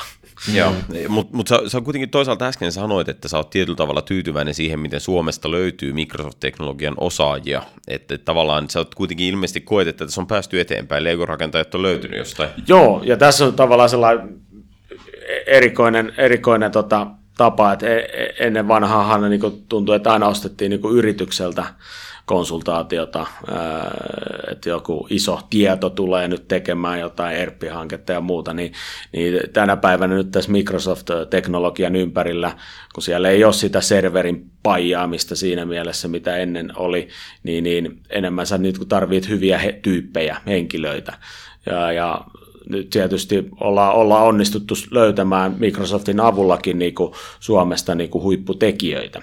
Ja tästä tullaan siihen, että kun ei yhdestä putkasta osteta tavaraa, niin kuin, että ne on vastuus, niin sitten me joudutaan aina niin kuin toimimaan tällaista monitoimittajaympäristössä, niin kuin perinteisesti sanoen. Mun mielestä se toimittaja yrityksen logo pitäisi joka tapauksessa jättää kokonaan pois, koska ne henkilöt tekee niitä ratkaisuja mm-hmm. ja niin kaikilla on tavallaan sama tavoite ja se tavoite pitäisikin jakaa, että se mikä on niin kuin Outotekin tavoite, niin okei sille tiimille, joka tekee sen ratkaisun, niin se tavoite on niille kaikille sama. Mutta edelleenhän me kuukausilta hyväksytään laskuja ja siirretään rahaa, mutta miten me tätä saataisiin vielä parannettua silleen, että meillä olisikin niin benefit sharing hengessä, niin pystyttäisiin jakamaan ne tavoitteet enemmän ja sitä kautta tekemään niin kuin vielä parempia ratkaisuja. Selkeästi sä oot nyt rakentaa, kun sä puhuit tuosta aikaisemmin noista konsulteista, niin sun, sun visiossa kuitenkin niin kuin toi kehittyy niin nopeasti toi Microsoftin kenttä ja kaikki muutkin kentät, että sä näet, että niin kuin nopein arvona sen, että vois saada – jonkun agilen ja ketterän ja läpinäkyvän tavan pikemminkin hallinnoida ja valikoida niiltä sun toimittajilta niitä hyviä tyyppejä, etkä ehkä niinkään sitä, sä et niinku oleta, että ehkä firman sisällä tulisi olemaan niinku kaikkea sitä osaamista, mitä te ikinä tarvitte. No joo, tietysti se vähän riippuu siitä ratkaisusta, että mitä mm. ollaan tekemässä. Varmaan molempia tarvitaan. Kyllä. Mutta, mutta, tota, mutta enimmässä määrin just näihin uusiin kokeiluihin ja muihin, niin sinne se tarvisi, tarvii ehdottomasti sellaisen bändin, joka, joka niinku osaa katsoa, että hei, mikä voisi olla sellaista, mitä voitaisiin nyt kokeilla. Vähän niin kuin rikkoa rajoja porukalla. Kumminkin sillä, että saa jotain niin kuin PowerPointin lisäksi myös ulos. Kuinka paljon, kuinka paljon nyt, sanotaan, että – you know, sä juttelit joidenkin poruan kanssa teidän firman sisällä ja sulla tulee mieleen, että ei hemmetti, toikin olisi niin paljon helpompaa, jos meillä olisi tämmöinen valmis kyvykkyys ilman näitä integraatioita, minkä sä sanoikin. Ja mitä ru, niin kuin, sitten sen jälkeen, kun sä oot niin kuin miettinyt mielessä, että tämmöinen kyvykkyys olisi kova, niin sä rupeat miettimään, että millä pumpulla me saadaan tämä kyvykkyys tai joku pilotti tai jotain aikaiseksi siitä. Ja sitten sä rupeat, niin kuin, jos se pumppu ei löydy talon sisältä, niin sit sun rooli onkin yhtäkkiä niin kuin ostaja – Osi, osittain. Tavallaan se ku, kuulostaa mulla ainakin. Joo, siis joo, että toi, tällainen niin arkkitehtuuri tekeminen, se on ti, tiiviisti tässä hankinnassa mukana, että me osataan niin ostaa. Ja on nyt päässyt muutamaan moneen hauskaa hankkeeseen mukaankin myös se, niin kuin, tuomaan tätä, tätä näkökulmaa, että mitä me ollaan nyt oikeasti tässä hankkimassa ja mitä me niin kuin meinataan tällä, tällä hankittavalla asialla sitten ratkoa. Niin, niin se on, toi on kyllä äh, mie- mielenkiintoinen mielenkiintoinen alue, mutta tuossa tavallaan kun sä taas teet sen jonkun kokeilun, niin sittenhän sun pitää tätä, tätä enterprise-arkkitehtuuri governancea käyttää hyväkseen sitten, että sä tavallaan, kun sä oot tietyllä tapaa varma, että tästä voisi tehdä jotain, niin okei, sittenhän meidän pitää miettiä se business case ja, mm-hmm. ja tavallaan arvo sinne. Ja sen jälkeen vasta ruveta niin kuin oikeasti rakentamaan sitä ratkaisua. Ja tämä pitää sitten taas linjata, että se on ihan turhaa, että jos mä rupean tekemään jotain ratkaisua, mun mielestä on hyvä, niin, niin mä vaan teen sitä ja yritän puskea, mutta sitten kun kukaan ei ole ollut siinä mukana, ja me ollaan yhteisesti sovittu, että tästä tulee tämä meidän hieno työkalu tähän tarkoitukseen, niin sitten se voi jäädä hyvinkin pöytälaatikkoon. Eli isoissa korporaatioissa tämä enterprise-arkkitehtuuri ja kaikki se kankeus, niin se välillä tarvitaan siihen, että me saadaan se muutos, johtaminen ja kaikki muukin tapahtumaan siellä taustalla. Kuinka lähellä tuo johtaminen niin on yleisesti enterprise-arkkitehtien maailmaa, jossa mietit, kun sä ehkä tunnet näitä, you know, jos miettii näitä isoja valmistavan teollisuuden firmoja, mitä Suomessa on, mitä nyt niin kuin Kone ja ABP ja Wärtsilä ja Rautaruukki ja kaikki nämä tavallaan, ja niissä on nyt sitten samalla tittelillä olevaa porukkaa, niin tiedätkö tekeekö ne kaikki, niin kuin, kuuluuko tuohon rooliin yleensä tämä, että on tämä ymmärrys tästä kokonaiskentästä ja tekninen ymmärrys, niin silloin ollaan valitsemassa niitä vendoreita ja rooliin kuuluu myös ostaminen. No, Sehän se... niin laajentaa kuitenkin taas aika jonkun verrankin tota No joo, kyllä, mä, kyllä siellä, en, joo, joo, kyllä varmaan on mukana. En voi vastata kuin omasta puolestani. Kyllä. Mutta tota, näkisin, että se olisi todella tärkeää olla mukana, että, ettei, ettei tule hutiostoksia, että vähän ehkä rummastikin sanottuna, niin, niin johonkin aikaan hän oli niin kuin tavallaan talousjohtajat oli varmaan keskenään sopinut, että ostetaan kaikki sappi ja, ja sitten kilpaillaan vähän siitä, että golfkentällä.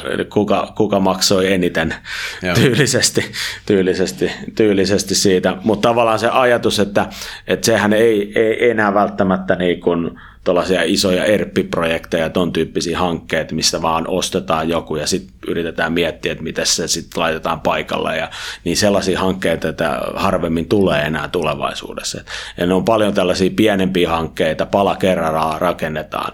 Ja siinä tavallaan, kun pala kerrallaan rakennetaan, että jos sulla ei ole se visio niin selkeä, että mikä tästä niin kuin loppupeleissä tulee, eli tavallaan se arkkitehtuurityö tehtynä, niin, niin sitten se voi mennä niin metsään ja sä et saavuta sitä, mitä sä lähdet tavoittelemaan. Eli tavallaan se arkkitehtuurityö, niin perinteisessä mallissa, kun sä ostat tuollaisen ison sapin, niin ne sappi, herra sappi on sen tehnyt jo sen arkkitehtuurityön. Hmm. Eli tavallaan sille ei ole ollut välttämättä sellaista tarvetta. Mutta sitten taas nyt tässä uudenlaisessa tekemisessä, tällaista agile tekemisessä, niin se vision tekeminen niin se on tosi tärkeää, jotta sä sitten voit valjastaa ne ekspertit ja niillä on se targetti siellä, että mitä kohti ne rupeaa tekemään niitä ratkaisuja. Tuo on tosi hyvä pointti, eli, eli sä, jos mä luen sua oikein, niin se mitä sä sanot on tavallaan se, että niin arkkitehtien ja nimenomaan tämmöisen korkeamman tason, ei pelkästään yksittäisen softan arkkitehtien arvo on noussut sen takia, että nykyään asiat ostetaan pienempinä palasina ja, ja niissä on enemmän orkestrointia. Juurikin näin, juurikin näin, että se pieninä palasina ostaminen ja siihen liittyy se, että aina kun me saadaan yksi pala valmiiksi, ne rupeaa tuottaa meille heti lisäarvoa. Ja loppukäyttäjät, ne rupeaa käyttämään, ne antaa palautetta, sitten me pystytään suunnittelemaan se seuraava steppi paljon paremmin, että hei, mikä se seuraava juttu on, mikä tuottaa sulle lisäarvoa ja mikä on meille hyvä. Onko toi helpottanut tai vaikeuttanut tuota roolia? Mikä, mikä on sun, musta tuntuu, että sä oot tehnyt varmaan pieninä palasina alusta saakka – koska sullakin on tekninen tausta ja tavansa näet sen ehkä semmoisina, mutta onko toi ollut toi rooli helpompi vai vaikeampi silloin, kun on tehty niin kuin waterfallilla, että niin kuin iso rypistys sisäisellä porukalla, että nyt speksataan kaikki ja sitten ostetaan kaksi vuotta tuolta toimittajalta tai jotain. Joo, no kyllähän se tokaf vähän haiskahtaa tuollaiselle mallille, Joo. että siellä niinku hyvinkin tota, tällainen waterfall-meininki on ollut paikallaan ja en välttämättä haluaisi olla sellainen enterprise-arkkitehti, mikä olisi ollut kymmenen vuotta sitten. Mutta kelaa, sä voit niinku, sä speksaat jonkun ihan vimpan päälle, you know, pari, kolme, kuusi kuukautta, sä semmoista duunia, ihan kivaa, me vaan mun kupiklee, ja sitten kaksi vuotta myöhemmin katsotaan, että tuliko kavu. ne, ne. Tuli, mutta business on eri vaatimus, tai sitten ei tullut. niin, se, se, niin, siinä voi pahimmassa tapauksessa käydä. Joo. Hei, sä paljon puhuit siitä toimittajien roolista ja oot heittänyt monta sellaista niin kuin kommenttia, jossa sä tavallaan vähän niin kuin, äh, dissaat konsultteja tai, tai näin, niin tota, äh, musta se on ihan, niin kuin, mä, y- mä ymmärrän hyvin, mistä sä tuut, ja mun mielestä niin kuin monille semmoisillekin organisaatioille, jotka esimerkiksi ostaa vaikka meikäläisen konsultointia, niin itse asiassa niillä olisi viisaampaa, että ne onnistus hankkimaan sitä konsultointia in-house, mutta tietenkin hyvin harva firma pystyy Aina. oikeasti Sakke, kiitos. Ei mitään. Tota, mutta hyvin harva firma pystyy hankkimaan ja säilyttämään korkeatasosta kompetenssia kaikilla alueilla. Ja tavallaan sehän on niin kuin varmaan osa sen konsultoinnin ostamisen idea, että koitetaan saada niin kuin sitä kärkiosaamista sellaisilta alueilta, mitä itse ei kuitenkaan rutiiniomasti tehdä. Mutta miten sä niin kuin näet tavallaan, mikä sun mielestä olisi niin kuin se oikea rooli konsulteille ja oikea tapa käyttää toimittajia ylipäätänsä?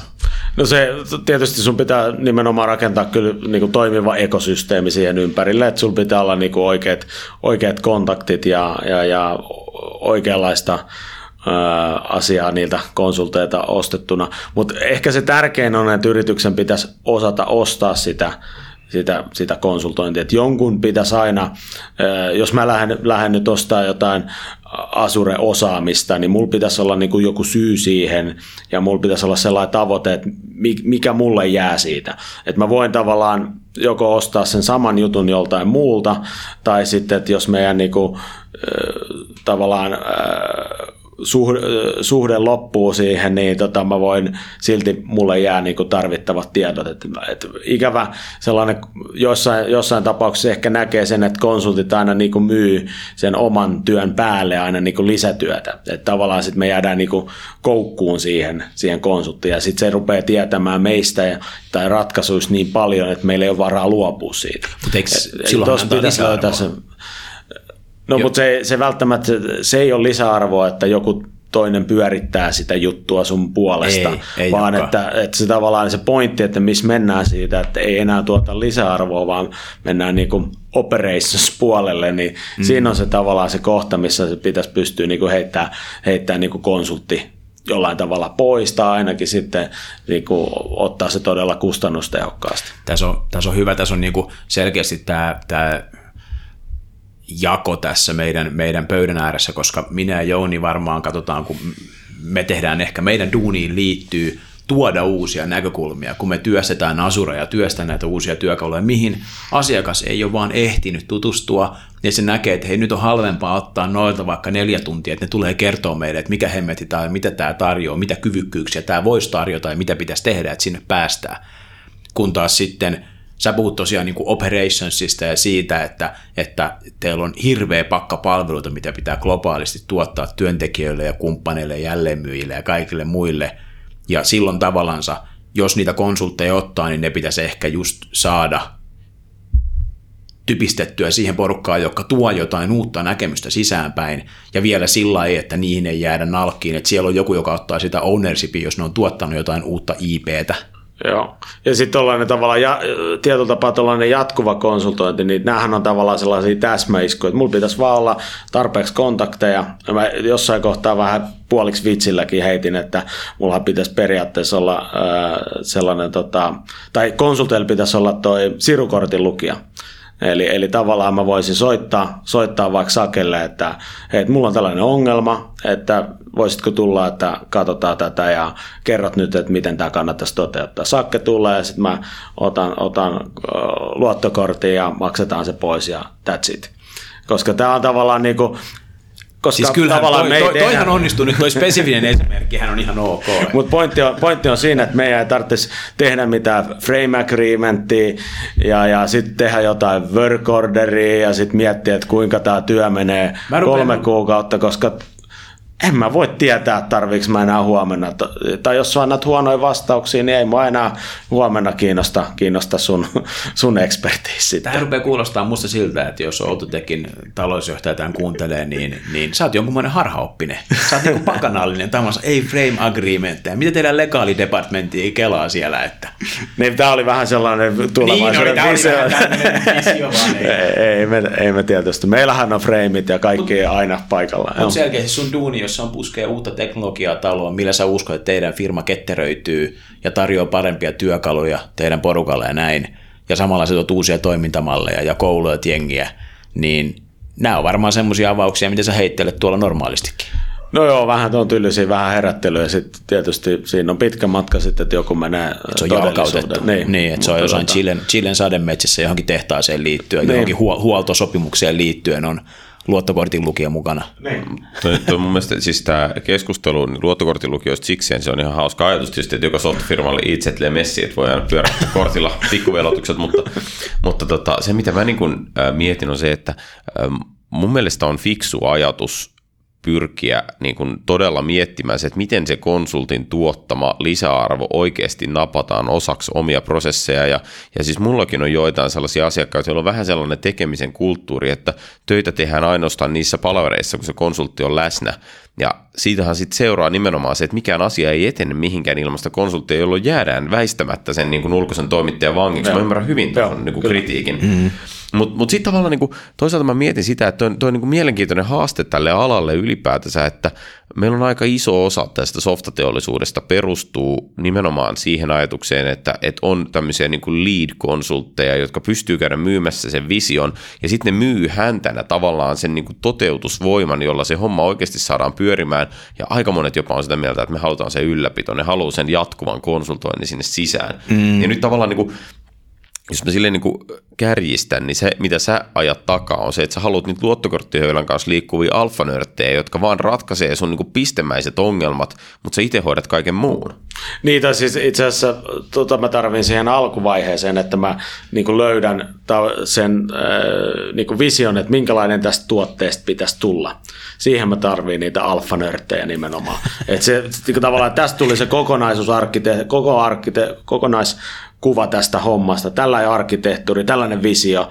Ja sen jälkeen, kun meillä on se, tavallaan se visio kirkkaana, niin koska mä oon yhdistellyt niitä, toinen kertoo, että käytä botteja, toinen, että haluaa mikropalveluita ja kolmas kertoo, että toi. Ja sitten kun me nämä kaikki yhdistetään, niin siitä rupeaa muodostua, että minkälainen ratkaisu pitäisi syntyä. Niin sen jälkeen, kun, jotta mä saan sen ratkaisun aikaiseksi, niin sit, sitä mun pitää kerätä siihen taas niin niitä, niitä tekijöitä, jotka oikeasti osaa, osaa sitten tehdä sen ja toteuttaa. Ja kertoa, että hei, kivoja ideoita, mutta ei nämä niin toimi yhteen ja sitten me suunta taas muuttuu. Ja, ja sitten tavallaan se työ, että, että mua vähän häiritsee se, että kukaan kenenkin palkkalistoilla. Että, mm. että tärkeää olisi aina saada se, että sä saat sen tiimin kasaan, silloin tavoite ja sitten ne rupeaa toteuttaa sitä. Mm. Joo, to, to, mä ymmärrän tuon. Tietyllä tavalla siinä on niinku se, että tämä kuka on kenenkin palkkalistolla on sitten kuitenkin niiden tekijöiden ö, tilanteen kannalta hirveän keskeinen asia, että siis se työnantaja on kuitenkin niin kuin softan tekijälle ja, ja IT-konsultille ylipäätänsä, niin se on se, joka huolehtii siitä, että sillä on esimerkiksi tasainen kuorma. Niin, ja, ja tavallaan semmoiset niin solo-alfanörtit luottokorttihöylineen, niin niitä ei niin kuin, niin kuin, tavallaan, siis sä et voi niin kuin rajattoman moneen paikkaan pilkkoa sellaista ihmistä niin, että se pysyy jotenkin tehokkaana. Tavallaan sen työnantajan rooli, vaikka se onkin, mä olen samaa mieltä sen kanssa sitä, että yksilöt sen tekee sen tuloksia, ja yksilöiden väliset tuottavuuserot on niin suuria, että se on todellakin niin kuin cv sitä pitäisi kiinnittyä eikä niin kuin firmaan tai frame agreementtiin.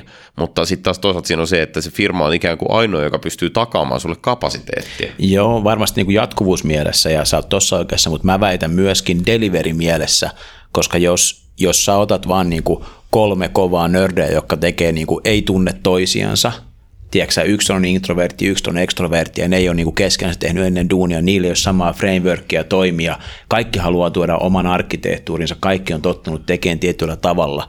Et mä uskon kyllä siihen niin kuin, niin kuin namespacinä tai packageina siihen firmaan siinä mielessä, että siellä on se tietty syntaksi, jos nyt mennään niin koodikieleen. Että se, se tietty syntaksi syntyy siitä firmasta, joka takaa sen, että se tiimi tulee niin kuin keskenään toimeen ja että niiden, niiden ei tarvitse niin ylimääräisiä plänätä ja että se, että se delivery on siellä.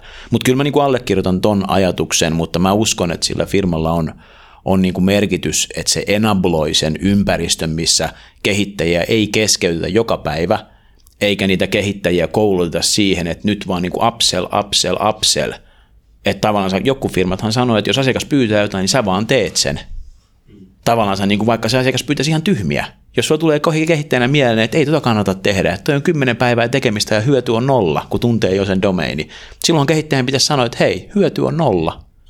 Niin ja tuossa on tietysti se, että tyypillisesti me ollaan totuttu hankkimaan näitä, näitä asioita niin kuin, niin kuin tunti, tuntivelotuksella ja, ja, ja hinnoittelu on sen muodosta, mutta tuossa periaatteessa voisi olla jotain muutakin e, hinnoittelumalleja mahdollista ruveta tulevaisuudessa, jos me päästäisiin jollain tavalla siihen, että hei, meillä on yhteinen tavoite ja jos me oikeasti tuotetaan se lisäarvo, mitä me halutaan, niin, niin, niin verrattuna siihen, että mä maksan sitä sillä Intian tuntihinnalla, niin luultavasti joku voisi olla valmis, joka maksamaan sitä paremman hinnan, sikäli mikäli tota, tota, lopputulos on sitä, mitä lähdettiin niin kuin halu, tai se lopputulos on sellainen, mikä tuottaa lisäarvoa.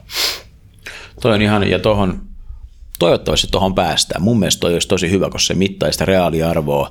Haasteena tuossa on ehkä se, että että yritysten on ne isoja tai pieniä yrityksiä, niin se mittaristo, että miten seurataan sen business-lisäarvon kasvua, mä heitän tämä sitaatteja koko ajan sormilla kuulijoille, niin se on niin kuin, you know, miten sä mittaat sitä, mutta siis en mä tiedä, jos ne tavoitteet saa semmoiseksi, niin musta toihan olisi niin kuin aika järkevä framework firmojen rakentaa konsulttien palkkaamiselle tai ulkoisen lisäavun, koska sittenhän olisi niin kuin enemmän tiimimempereitä. Joo, ja tuossa on tavallaan se vaara, mitä on jossain näkynyt, että sitten jos sä teet yhdelle yritykselle pelkästään duunia konsultti, niin sitten tavallaan niin kuin, sulla ei olekaan enää sitä lisäarvoa, mitä sulla oli silloin alussa, mm. kun sä toit tavallaan uusia ideoita. Kyllä. Et se, sen takia siinä pitäisi pikkasen olla sellaista, että hei, tämä ei ole ainoastaan se juttu, mitä sä teet. Ja tavallaan tämä tällainen niin kuin agile sprinteissä tekeminen mahdollistaa myös sen, että, että meillä niin kuin kalenterivuodenkin aikana niin porukka voi jollain tavalla vaihtua. Tietysti toivottavasti se projektikin etenee, niin siellä on vähän erityyppistä tehtävää aina. Niin, niin sen mukaan aina sitten tuoda, tuoda tota, että ne tiimit olisivat tavallaan aina dynaamisia. Kyllä sä puhut mun mielestä todella, todella niin kuin tärkeitä asioita ja mulle tulee tässä niin kuin mieleen vaan siis se, että hyvin harva ostajaorganisaatio niin kuin sisäisesti kykenee käsittelemään noita käsitteitä, mitä sä sanot. Että tavallaan niin kuin aika monessa ostajaorganisaatiossa tilanne on se, että, että ne resurssit riittää just just ehkä siihen, että edes silleen semijärkevästi ostetaan niin kuin sitä periaatteessa bulkkilihaa, eli siis työtunteja – nyt, nyt tavallaan sä niin puhut siis, musta noin, niin siis noi asiat, että päästäisiin niin synergian luomiseen ja päästäisiin esimerkiksi sellaisiin asioihin, että ratkaisut hinnoitellaan niiden arvon mukaan eikä niihin kuluneen työn mukaan, niin nehän olisi, niin kuin, ne olisi niin tosi mahtavia, mutta tavallaan musta tuntuu, että niin kuin, ei juuri ostajatkaan ole valmiita edes keskustelemaan tästä asiasta. Joo, se on varmasti on niin paljon tota legasia tuossa tuolla alueella, mutta loppupeleissähän se kaikista parhaimman tehon saat aina siitä tiimistä jos ne oli sitten kuka maksa palkkansa tahansa, mutta jos niillä on hauskaa ja mukavaa ja haastavaa se tekeminen. Että et tavallaan eihän se sitä ihmi, ihmistä sieltä taustalta poista, vaikka me tuntivelotuksia ostetaan. Et välillä tulee sellainen fiilis, että ostetaan tunteja eikä sitä e, ihmistä, joka tekee sen työn ja lisäarvon. Mm. Eli tavallaan se, sekin niinku, tavallaan, että hyvistä tyypeistä – niin kuin, onhan se muutenkin työelämässä, ne jotka on hyviä tyyppejä, niin niille maksetaan enemmän palkkaa ja niitä arvostetaan siitä työnteko tekemisestä niin kuin hyvin, niin, niin, niin miksei se voisi päteä tässäkin. Joo. Mut, mut, ja sä, sä oot musta ihan oikeassa, mutta on niin kuin hankala toteuttaa käytännössä, koska hirveän monesti niin kuin esiintyy sen tyyppisiä tilanteita, että asiakas haluaa ratkaisun johonkin hommaan ja mä voin ratkaista sen kahdessa tunnissa tai kolmessa tunnissa, öö, mutta se, että mä pystyn ratkaisemaan kahdesta kolmesta tunnista, niin perustuu siihen, että mä oon tehnyt tätä hommaa niin pitkään. Mm. Mutta ei sitä voi koskaan hinnoitella tavallaan sitä kokemusta niin kuin, tavallaan kustannusvastaavasti mukaan siihen hommaan, että, että niin kuin, kokeneen ja ei-kokeneen konsultin tuntihintaero on kuitenkin suhteellisen pieni. Että tavallaan tämä tuntihinnoittelu niin kuin ikään kuin ryövää kokemuksen merkitystä ja se ikään kuin, niin kuin kannustaa tekemään turhaa duunia, se kannustaa tekemään tavallaan niin kuin keinotekosta määrittelyä, jopa keinotekosta dokumentaatiota, että se tavallaan niin kuin se on se tapa, millä inflatoidaan sitä työmäärää sellaisessa tilanteessa, kun katetta ei muuten synny. Mm. Mut, mut, mä oon tuossa samaa mieltä, mutta kyllä toi on, niin kuin mä näen tuon pienempänä haasteena kuin sen, että sanotaan, että valitaan joku tietotaja-aksenture, ja siellä tulee, juniori tulee tekemään suoraan koulun penkiltä, ja tiedätkö, tuntihinnat on, on niin kuin 140 tai jotain, tai ylöspäin, ja se on niin kaveri, joka on tehnyt koulusta jotain muuta vastaavaa, ja se kaveri voi olla tosi hyvä, mm. mutta eihän sillä vaan ole sitä näkemystä ja kokemusta, mm. mitä on siellä, joka on kymmenen vuotta ollut alalla, ja jolla on sama intohimo kuin sillä nuorella tavallaan. Se, jos oletetaan, että ne on yhtä intohimoisia kavereita tälle alalle, niin, toi, niin kyllä mä näen, että toi, toi puolta on ajatusta, että ei menisi sen niin kuin firman imagon flagin alla, mutta kyllähän tavallaan sehän on ihan, sehän on ihan pipe dream, että siitä päästäisiin pois. Niin ja sinä, sinänsä toi Microsoft ja toi uusi Microsoft-maailma, niin sehän taas tavallaan niin kuin muuttaa tätä pelikenttää meille, tai tämä ylipäätänsä tämä digitaalinen maailma, koska se, sille ei oikeastaan ole merkitystä, mitä sä kaksi vuotta sitten, mitä projekteja sä oot tehnyt, koska silloin oli ihan eri stäkki ja niin. työkalut, eli tavallaan enemmän, enemmän pitää ostaa sitä, että, että onko se innokas kaveri, haluatko se tutkia uusia juttuja, onko se valmis käyttämään jotain sellaista teknologiaa, mitä, mitä välttämättä se ei ole aikaisemmin käyttänyt. Mm. Koska tä, tässä maailmassa, niin, niin jos sä aina teet sillä vanhalla tavalla, niin, niin ei, ei, ei sitten sua enää osteta jossain vaiheessa. Et se tavallaan, että minkä tyyppisiä kavereita on, niin, niin, niin se historia – tavallaan, että vaikka on kymmenen vuoden kokemus, niin se voi olla ihan vääränlaista kokemusta tänä päivänä. Niin, tai se voi, jos kymmenen vuotta on tehnyt samaa asiaa, niin se ei kertoo jotain. Joo. Siis on mielenkiintoista, siis toi, toi mihin viittaa tavallaan, että niin teknologinen kokemus invalidoituu, koska teknologia kehittyy niin nopeasti, niin se on, se on niin totta. Ja mä oon niin miettinyt sitä, että itse asiassa monesti mun mielestä parempi mittari on nykyään se, että kuinka monta eri toimialaa joku tyyppi on ottanut tässä vuosien varrella hanskaan, koska mitä useamman toimialan sä otat hanskaan, niin sitä enemmän sä opit niitä peruskäsitteitä, mitä kaikkeen bisnekseen ikään kuin liittyy. Ja ne on, ne on aika niin kuin ikuisia, tai siis tavallaan bisneksen peruskäsitteet muuttuu hirveän paljon hitaammin kuin se teknologia, jolla niitä toteutetaan. Mm, se on totta. Toisaalta, jos sä oot vääntänyt niin kuin 20 vuotta sitten paljon niin kuin storage-proseduureja ja kursoreita niin kuin SQL-tietokantoihin, ja nyt sitten sä hyppäät Cosmos DB ja teet sinne proseduureja JavaScriptillä Document DB, niin se paradigma on sulle hirveän tuttu tavallaan. Mikä, mikä tämä on, mihin, niin you know, totta kai se syntaksi on eri ja tälleen, mutta se, niin kuin se maailma, että mihin se on sovelias semmoinen, semmoinen, mikä se työkalu on siinä sun pakissa tavallaan, mikä siinä on se opportunity, niin, niin arkkitehtuurin mielessä ainakin jeesaa se pitkä kokemus, mutta tietysti se nuts and bolts tekeminen on hitaampaa, jos ei ikinä tehnyt kyseistä syntaksia. Niin ja tuossa tulee tietysti se mieleen, että kuinka kauan sen, sen nopeu, että sä saat sen nopeuden, niin kauan sen kestää. Mm. Luultavasti siihen ei mene kuin pari, kolme päivää tai pari viikkoa maksimissaan. Ja sen jälkeen sä oot taas oppinut uuden taidon ja, ja oot taas päivittänyt sun tietotaidon. Ja tässä, tässä tullaan yhteen sellaisen... Pari viikkoa, musta jos annetaan pari viikkoa opiskella jotain, niin se on musta ihan niin kuin, se on musta hyvä määrä. Tässä tullaan sitten myös sellaiseen mielenkiintoiseen mistä, asia, mistä meilläkin on ollut puhetta, että, että kuka maksaa toimittajan niin kuin kouluttautumisen. Että tuleeko ne ko- kokeilemaan uusia juttuja meidän projektiin vai, vai, vai miten tämä on. Niin tässä, tässäkin on niin kuin montaa mielipidettä pidetään. Että kun perinteisesti ollaan niin kuin totuttu siihen, että, että jos joku toimittaja tulee, niin silloin viimeisin tieto ja, ja, taidot, taidot ja se niin kuin kouluttautuu siinä kaiken ohessa niin kuin, ja tietää kaikki viimeisin. Niin tämä pilvi on muuttanut tämänkin huomattavasti, kun asiat muuttuu niin nopeasti, niin sä, sun pitäisi vaikka sä oot siinä asiakasprojektissa, niin asiakas voi tietää jopa enemmän uusia mahdollisuuksia kuin nyt se konsultti, joka on tekemässä, niin tämä on välillä itsellä aiheuttanut sellaisia vähän niin kuin, että hei, että kukas kaveri tämä äkeä, tämä äijä on, kun tämä ei edes tiedä, tällaista tiedä, että eilähän se oli tuolla YouTubessa tämä mainos, ja sä et tiedä, ja sä sanot olla niin kuin Asure asiantuntija, että tota, et mistä mä sulle maksan, että tota, se, se, toi on, toi on myös sellaista, että, että on vaara, jos yritykset rupeaa tietää enemmän, niin sitten ne vaatiikin enemmän myös toimittajilta.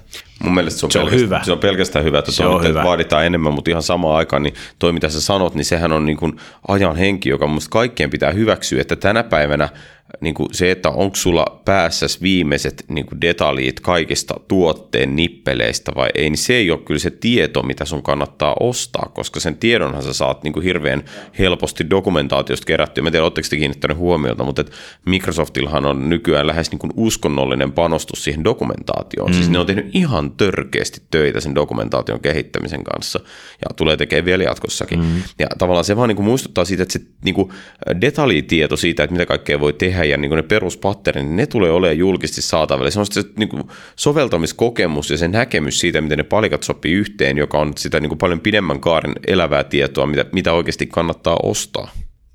Se on, se on, se on ju, juurikin näin, että on muuttuva maailma, niin se, se muuttaa tätä luonnetta. Ja kyllä, kyllä mä sanon, että se äh, tekee tästä tekemisestä paljon hauskempaa, koska keskimäärin on paljon hauskempaa niin kuin toimia sellaisten uusien asioiden niin kuin ympärillä kuin se, että tekee jotain todella todella vanhaa mainframe-kamaa. Mm. Mä, oon samaa mieltä sun kanssa, mutta, ja me ollaan varmasti kaikki samaa mieltä tosta, mutta varmaan ikkunastudion kuuntelijatkin on kaikki tosta samaa mieltä, mutta, mutta on silti aika niin tämmöinen qualified statement siinä mielessä, että maailmassa on ihan hirveän paljon IT-alan ihmisiä, jotka ottaa todella päähän se, että pitää koko ajan opetella uutta. Et se, se, se ei oikeasti ole yksinkertaista. Mä olin pitämässä nyt seminaaria tuossa joku aika sitten, ja tota, siellä kahvitauolla juttelin yhden tyypin kanssa, joka oli perehtymässä siinä kohtaa uuteen, uuteen niin Microsoft-teknologiaan, ja tota, niin sitä hän jossain vaiheessa mietti, että pitäisikö hän jossain vaiheessa rupea suhtautumaan tähän työhönsä vähän intohimoisemmin, kun hän ei oikeastaan tämä uuden opettelu kauheasti kiinnosta. Ja tämä, tämä niin kuin Mitä sä sanoit? Sä olit silleen niin kuin, aa, niin mä sanon varmaan, että se on hyvä alku, että sä olet nyt täällä. Mutta siis, äh, mutta anyway, äh, siis tähän vaan niin muistuttaa meitä siitä, että meillä on alalla ihan hirveästi myös ihmisiä, jotka ei allekirjoita niitä statementteja, mitä me tässä heitetään. Joo, ja toihan on niin kuin tavallaan, jos mietitään tällaista perinteistä corporate ITtä, niin kyllähän se on hyvin pitkälti ollut sellaista, että siellä on kahvia ryystetty ja niillä on ollut tavallaan valtaa. Että tavallaan aina jos mä haluan jotain, uuden tietokoneen tai uuden verkkolevyn tai pääsyn johonkin järjestelmään, niin sun on pitänyt service deskiin niin soittaa. Ja se tavallaan se, siellä toisella puolella on ollut niin kuin kaveri, jolla no nyt tuli tiketti, otanko kahvia vai ratkaisenko tämän, koska mulla on tavallaan niin kuin valtaa olla tässä välissä, että mun takana on kaikki tämä hieno juttu. Ja tavallaan, jos mietitään, mietitään Kartnerin ajatuksia, ei mun omia, niin tota, Kartnerin yksi kaveri tälle kertoo, kertoo näitä, että miksi tämä niinku on näin hankalaa. Niin, niin just tämä, että siellä on totuttu siihen, että sulla on tietty valta, valta siitä, siitä jutusta. Sä oot vähän niin kuin pullonkaulana kaikkeen. Kaikki kiva teknologia on sun selän takana ja sä oot portinvartijana siihen. Ja se niin kuin, no totta kai sellainen valta, niin onhan se siistiä. että kun sä pystyt niinku kontrolloimaan asioita ja kaikki hieno, mulla on itsellä kaikki iPhoneit, teillä on tällaiset Nokiat vielä ja kaikki niinku tällainen, sä oot pystynyt rakentamaan sellainen, niin nyt tämä tavallaan niinku tämä pitäisi muuttua ihan täysin, että mun pitäisi niinku ruveta jakelemaan näitä juttuja teille, että ota tuosta tuollaiset hienot jutut ja luota lisäarvoa ja muuta, niin kyllähän se mindsetti luopuminen tuosta tavallaan niin rakennetusta vallasta, niin se, se on hankalaa. Mutta onhan se samalla, niin kuin, että jos, jos sille IT-osastolle on pitkään tavansa puhuttu, että niiden Paramount-funktio on niin kuin jatkuvuuden turvaaminen, eli tämän niin kuin tietoturvan ja muunkin turvaaminen ja duplikointi ja pitäminen huoli siitä, että toi verkkoyhteisö ei ikinä katkee, koska meidän myyntikanavat menee sitä kautta vaikka tai mikä tahansa mm. muu.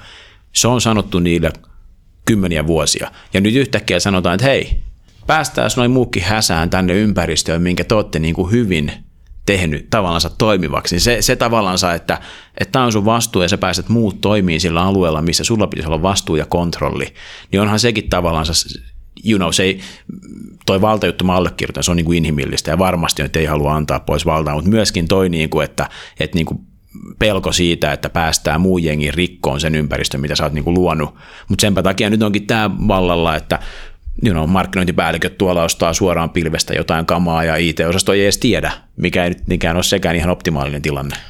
Niin, koska siinä tulee äkkiä se, että ne ollaan niin kuin enemmän jarruna kuin mahdollistajana. Ja tämä on ehkä sellainen, niin kuin mikä Suomen mitta, mittakaavassa voisi olla sellainen, että missä meillä olisi paljon niin kuin parantamisen varaa, että tämä tavallaan niin kuin IT-osasto olisi enemmän tällainen mahdollista. Ja itse asiassa niiden pitäisi myös päästä niihin, niihin asiakasprojekteihin. Että jos mä miettisin, että mä oon itse itse ollut joku tällainen verkkolevy-admin, niin, niin, niin, niin tulevaisuudessa, jos mä vähän katsoisin kristallipalloa, niin verkkolevy-admin hommi ei välttämättä ihan tulevaisuudessa ole enää tarjolla.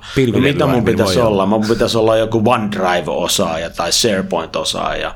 Ja sitten mä lähtisin sieltä ja äkkiä kun mä oon SharePoint-osaaja, niin mun pitäisi ruveta tekemään tekemään jollekin kaverille niin kuin SharePoint-ratkaisuja ja itse asiassa kuuntelemaan, että minkälaisia bisnesongelmia on ja miten tällä SharePointilla niitä voisi ratkaista. Eli tavallaan siinä tullaan taas siihen, että sun pitää niin kuin olla niillä kavereilla, ne on niin kuin luonteeltaan sellaisia, jotka pystyisi ratkaisemaan vaikka äh, näitä asioita, kunhan niille annettaisiin uudet modernit työkalut. Mm, siis varmasti pystyisi, tuskin on niin kysymys mistään oppimisesta, jos vaan haluaa. Mutta sä puhut tuossa taas nyt siitä niin operatiivisen duunin häviämisestä.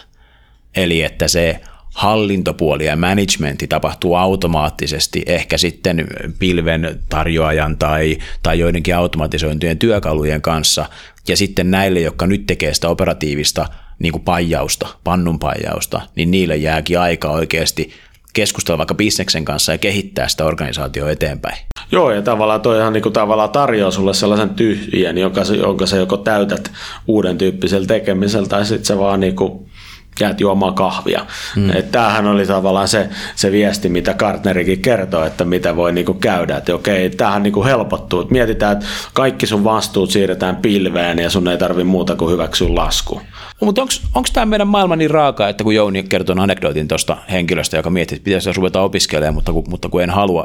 Hän on, hänellä on varmaan ollut hyvä duuni viimeiset kymmenen vuotta ja hän on tehnyt sellaista asiaa, mikä on merkityksellistä, mikä tietysti on se meillä se pointti. Me halutaan, ihminen haluaa tuntea olevansa sen, joka tekee muutoksen tai vaikutuksen ja kanssa ihmiset välittää siitä osaamisesta ja tuloksesta.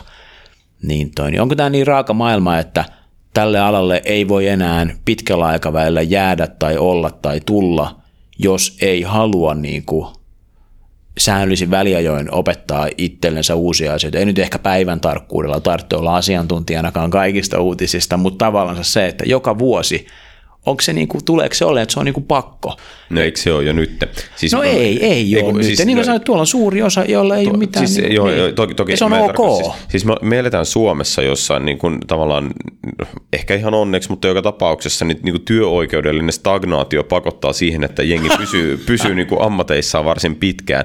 Mutta siis se, että ää, kyllä mun mielestä tällä hetkellä, jos sä lähdet niin kuin uutena ihmisenä tälle alalle, niin kyllä se on ihan hirveän vaikea rakentaa itsellesi uskottavaa uraa, jollei sulla niin kuin ihan oikeasti ole jonkunnäköinen kyky niin kuin ottaa uutta haltuun ihan jatkuvasti, ja jolle sä pystyt tavallaan näyttämään sitä, että sä oot siellä kehityksen kärjessä, koska sun on muuten niin kuin todella vaikea nousta esiin. Toi, Et, toi pitää paikkaansa. Kyllä mä uskon, että tämmöiseen niin kuin, äh, niin kuin rutiiniohjelmointiin tai tällaisia on paikkoja, mutta ne on niin kuin tuolla Intiassa – Siis ei, ei, niin kuin, että ei suomalaista työtä näillä hinnoilla, niin siis sen ostaminen vähenee koko ajan sen rutiiniduunin. Mm. Että täällä voi tehdä niin kuin softaa Suomessa, mutta sun pitää olla ihan sairaan hyvä siinä. Mm. Mä, ja mä uskon ton kanssa. Rutiinimainen työ tietysti siinä on aika paljon vaatimuksia, niin kuin speksauksia ja määrittelyä ja valmiiseen kommunikointia ja miettimiseen ja vision kirkastukseen ja, ja sitten sulla pitää olla jengi, joka tsiikaa sitä intiaporukkaa. Ja, mutta mä uskon tuohon kanssa, että tuohon tämä menee. Siis mä en yrittänyt missään nimessä argumentoida Intiasta ostamisen puolesta. Se on mun mielestä yksi vaihtoehto, jossa olet valmis niin kuin investoimaan ne resurssit nimenomaan siihen Näihin projektin asioihin. hallintaan. Kyllä. Mm. Siis se oli mun niin asian ydin siinä. Mutta siis se tarkoittaa sitä, että Suomessa tehtävällä ohjelmointityöllä on niin se piirre, että kun se duuni on niin kallista kuin se on, niin joka päivähän pitää validoida, että onko nämä vaatimukset vielä oikein. Ja se ei onnistu semmoiselta ihmiseltä, että se homma kiinnostaa ainoastaan sen niin kuin palkkalapun takia. Just näin. Ja just se tavallaan se, että siitä hyvästä duunista niin kun maksetaan ja se hintalappu Suomessa on kova, niin, niin, niin sit sen takia meidän pitäisi ehdottomasti keskittyä sellaiseen tekemiseen, mitkä luo yrityksille niin kuin niitä lisäarvoa, lisäarvoa ja oikeasti, että ne niin kuin päätyy johonkin sellaiseen kohtaan niissä bisnesprosesseissa, missä tavallaan sille yrityksille tulee niin kuin tällainen niin kuin kilpailuetu. Ja, ja se on niin kuin tärkeä tämän, tämän niin kuin, arkkitehtien näkökulmasta, että, että mihin sä valitset nyt tällaista niin bulkkikamaa, mikä on niin joka yritykselle ihan sama. Eli kaikki tarvii erpiä, laskujen pitää mennä. Mä en sillä tee mitään niin eroa tuon meidän kilpailijan kanssa, mutta mikä kohta nyt tässä on sellaista, mikä meidät erottaa. Ja sinne ruveta rakentaa sit niitä, niitä applikaatioita, käyttää niin suomalaista ammattitaitoa, niin sillähän me saadaan niin oikein tyyppistä työtä, työtä tehty ja, ja, ja näiden ostavien yrityksien niin kuin viivan alle lisää tavaraa. Toi on musta toi, kun sä aikaisemmin sanoit, että täytyy, ostajan täytyy validoida se bisnestarve, mikä on tietysti ihan selkeä juttu, mutta sen jälkeen ostajan täytyy screenaa ja olla tosi tietoinen jutuista, että, että vendorit ei, ei myy niin kuin epäsopivia ratkaisuja, niin mä näen kyllä tavallaan senkin, että sukupolvien myötä ehkä niin kuin vendorikenttä muuttuu toivottavasti siihen, että ne on vähän luotettavampia siinä, että, että, jos sä, että tavallaan se, että ostajan ei välttämättä tarvitse olla se syvä osa, että se pystyy validoimaan ne vendorit vaan voisi vähän ehkä luottaa niihin vendoreihin. Tämä on nyt tosi naivi maailmankuva, tietysti utopistinen jopa, mutta voisi niinku luottaa siihen, että se vendori sanoisi, että no joo, ei me olla tässä niinku parhaita. Ei tämä ole meidän tämä kenttä, ei meillä ole tästä hirveästi refejä.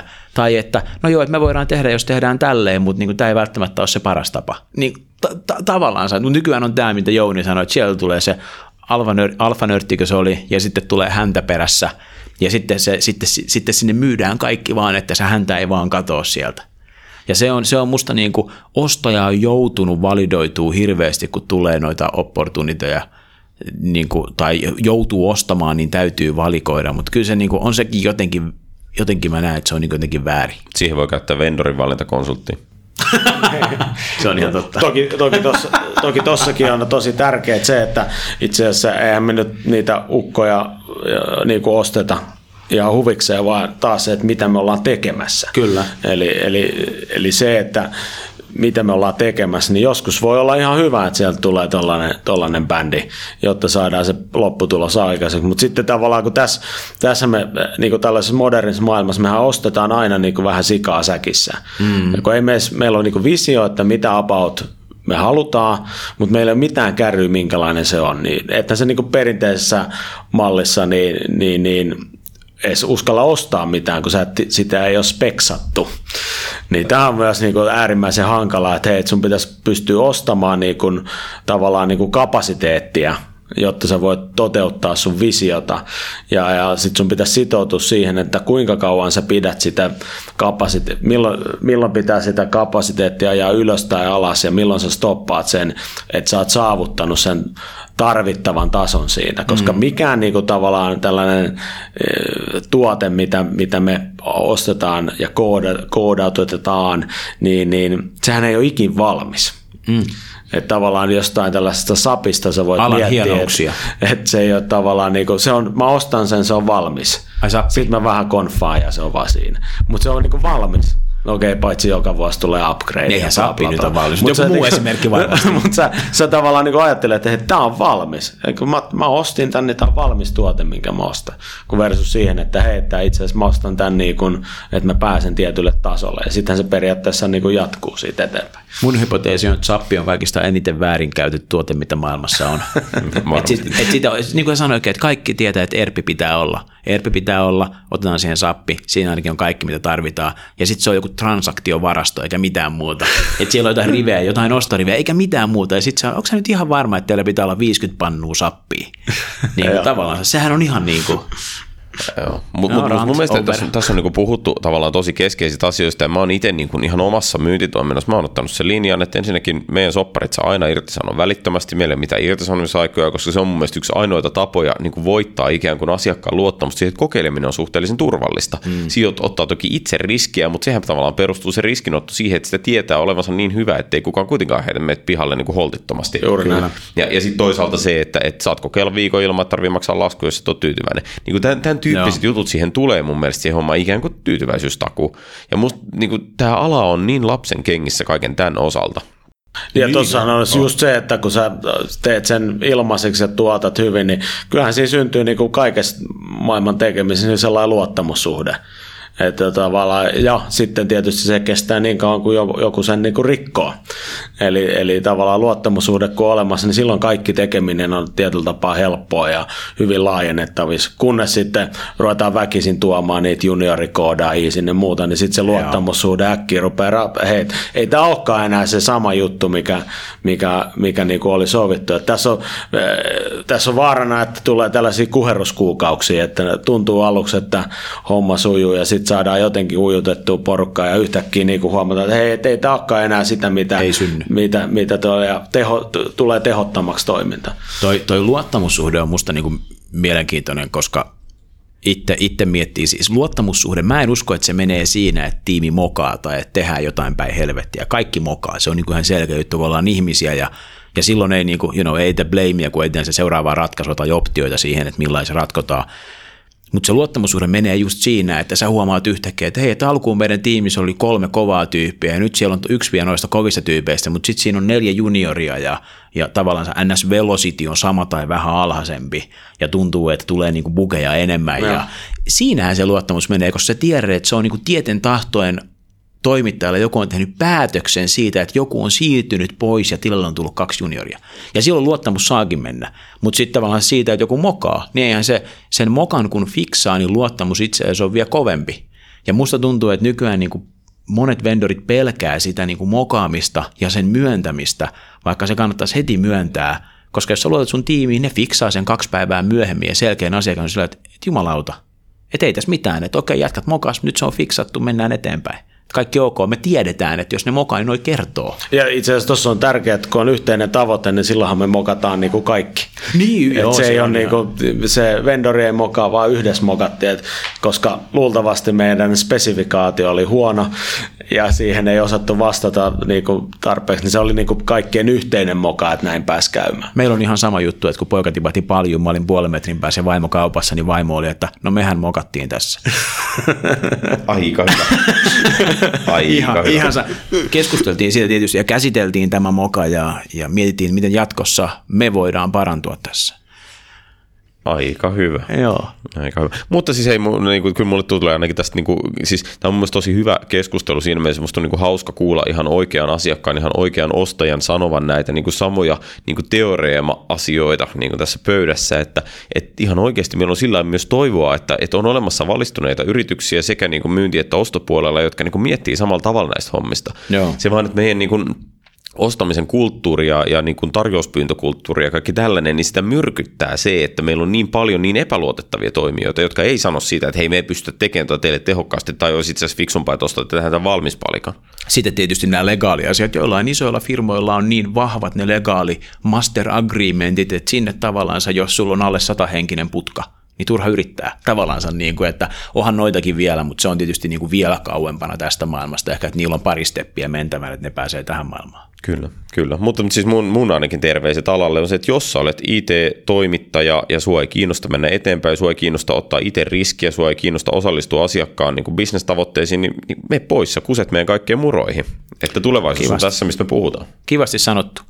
Mites toi, Henri, mitä sanoisit, jos tuolla nyt joku tässä on paljon jauhettu tästä, tosi pitkään jauhettiin tästä, että kun sä oot identifioinut kyvykkyyden tarpeen ja siinä, siinä bisneskeskustelussa – sitä nyt ei ihan vielä puhuttu, että vähän tuli rivien välissä, että mistä hän saat niitä ideoita, että mitä niiden kyvykkyyksien pitäisi tulla. Varmaan osittain siitä, että sä tullut Laroksilla nyt autokilla pitkään, että sä niin näet niitä kipukohtia ja sä juttelet sisäisesti ja sä käyt partneria ja tutkit asioita ja kuulet asioita. Että varmaan se siitä syntyy niin ideoita, että tämmöinenhän meilläkin pitäisi ainakin testauttaa tai validoida jotenkin. Mutta toi miten, miten sä näet, jos joku kiinnostaa tästä sun toimintakentästä, joka on selkeästi hyvin hajoava joka suuntaan, mutta jos joku tyyppi tykkää sellaista ympäristöä, missä ei ole paljon sääntöjä, ei ole, niin kuin, ei ole niin kuin regulation tai frameworkia, että mitä tahansa saa häsätä, mutta tulosta pitää syntyä, niin mitkä on ne jutut, mitä, mitä tämmöisen tyypin pitäisi sitten mitä sen pitäisi tehdä, mikä on, mikä, mikä on niin kovin juttu tavallaan, mitä sä oot laittanut, mikä, mikä sussa sun mielestä on johtanut siihen, että sä oot päässyt tuohon positioon esimerkiksi? No tavallaan usko siihen, siihen, se on tärkeää, että sulla on joku tavallaan visio päässä ja sitten sä niinku uskot siihen vankasti, vankasti ja, ja, ja näet sen, että se tuottaa yritykselle niinku lisäarvoa. Eli totta kai sulla pitää olla joku ajatus, mitä sä myyt eteenpäin ja, ja rakennat, rakennat niitä asioita sen ympärille. Se on ehkä se, se, se mikä auttaa niinku eteenpäin. aina, aina kun sä pystyt niinku jokaisen palaverin jälkeen tavallaan niinku, tulemaan, tulemaan ulos ja voit sanoa itsellesi, että olin, olin niinku oikeassa, mun suunta oli niinku yrityksen kannalta niinku oikea, niin silloin sulla on takaraivossa sellainen visio, mitä sä ajat ja, ja, ja millä on sitten yrityksille merkitystä. Et mitä enemmän sä pystyt voittamaan muita ihmisiä sun, sun ajatuksen taakke, niin sitä vahvempi, parempi se ajatus on. Ja sitä kautta sitten syntyy taas niitä, että kun sä saat tavallaan positiivista palautetta sun ideoille, niin sittenhän sä lähdet viemään niitä myös rohkeammin niin kuin eteenpäin.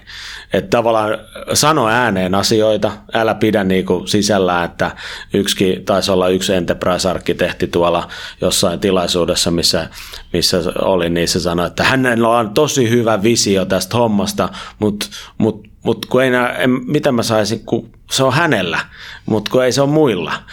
Niin se on just se, että hei, että jos et sä jaa sitä tarinaa muiden kanssa, niin et sä ikinä pääse toteuttaa sitä sun, sun visioa. Se on äärimmäisen tärkeää. Et sano rohkeasti ääneen, mutta älä sano mitään hölmöyksiä. No toihan oli, tämähän oli, mä itse en allekirjoita noita ollenkaan, mutta toi, mistä toi itse itsevarmuus ja toi visio sitten syntyy? Mikä on ne stepit ennen sitä tavallaan, jos joku juniori kuuntelee tätä? No niin, se, kyllä mä sanoisin, että ainakin puolet siitä tulee varmaan niin kuin luonteesta. Että jos sä oot tyypillinen sellainen kaveri, joka on niin kuin, hy, jolla on vahvat mielipiteet, ja, ja osaa tuoda mielipiteet esiin, niin jos sä omaat sellaisen piirteen, niin sit sulla on niinku mahdollisuuksia. Mm. Että kaikille ihmistyypeillähän tollainen ei välttämättä niinku toimi. Että tavallaan pitää olla sellainen rehti itsetuntemus paikallaan.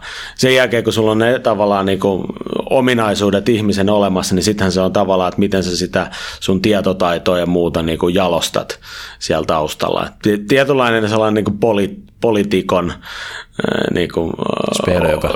jo, jo, jotenkin pitää sellaista peliä osata pelata ja tuoda ajatuksia esiin, niin sit sä voit olla, että ei, ei varmaan ihan kaikille, että jos mä vaan niin päätän, mä oon niin tuppisu, en puhu ollenkaan, niin, niin päätän, että mä haluan niin tollaiseen paikkaan, niin se ei välttämättä ole sulle luontaista. Ja mm. ei kannata tehdä sellaista, mikä ei ole sulle luontaista. Ne ei varmaan haluakaan tuohon paikkaan. Sake käytti jo alkujaksosta sanaa muutosjohtaminen. Siis kyllä siitähän tuossa on aika pitkälti kysymys, mitä sä, mitä sä teet ja niin kuin johtaminen ihan sama mitä tahansa, mutta varsinkin muutosjohtaminen, niin se ei ole, niin kuin, siis se ei ole introverttien ihmisten puuhaa. Ei. Se on niin ihan ensi, ensimmäinen lähtökohta. Niin. Ja pitää olla halukas pistää itsensä stagelle, että äh, jossain vaiheessa maailmassa arkkitehti oli varmaan se tyyppi, joka piirsi piirustukset ja ne oli kyseenalaistamattomia totuuksia, nyt tällä mennään. Ja mä en usko, että niin kuin kukaan missään enää saa niin kuin tällaista vapautta, siis missään toimivassa organisaatiossa.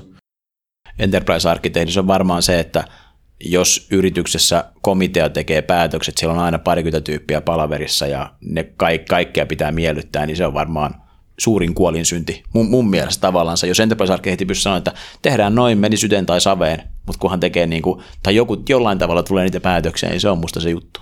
Niin ja tuossa oli, oli just yhtä päätöstä, kun tuossa tehtiin, niin oli tavallaan, joku taisi kommentoidakin, että ei se Steve Jobskaan paljon kysellyt muiden mielipiteitä, että hänellä oli todella vahva visio, mm. miten asiat menee, niin tavallaan siinä tulee niin kuin tällaisen arkkitehdin, hän oli tavallaan niin kuin arkkitehti roolissaan, että hänellä oli, niin kuin, hän oli määritellyt, mikä se visio on ja, ja sitä kohti niin kuin porukka tekee duunia, ei niinku kompromisseja ei sallita. Mm. Niin tavallaan tuossa tulee se, että sä voit niinku tuhota myös sen, sen sun vision, että sä rupeat kyselemään kaikilta ja yrität miellyttää kaikki. Että et tuossa esimieskin taisi mulle sanoa, että hei, tähän, tähän, niinku, tähän työnkuvaan niinku kuuluu se, että niinku toiset on eri mieltä ja takana, selän takana puhutaan ja, ja, ja muuta tällaista. Et se vaan niin kuuluu tähän, kun sä muutat, sä tuot uusia ajatuksia, niin, niin joku on aina vähän eri mieltä. Pitää olla vähän mul tiukka. Joo.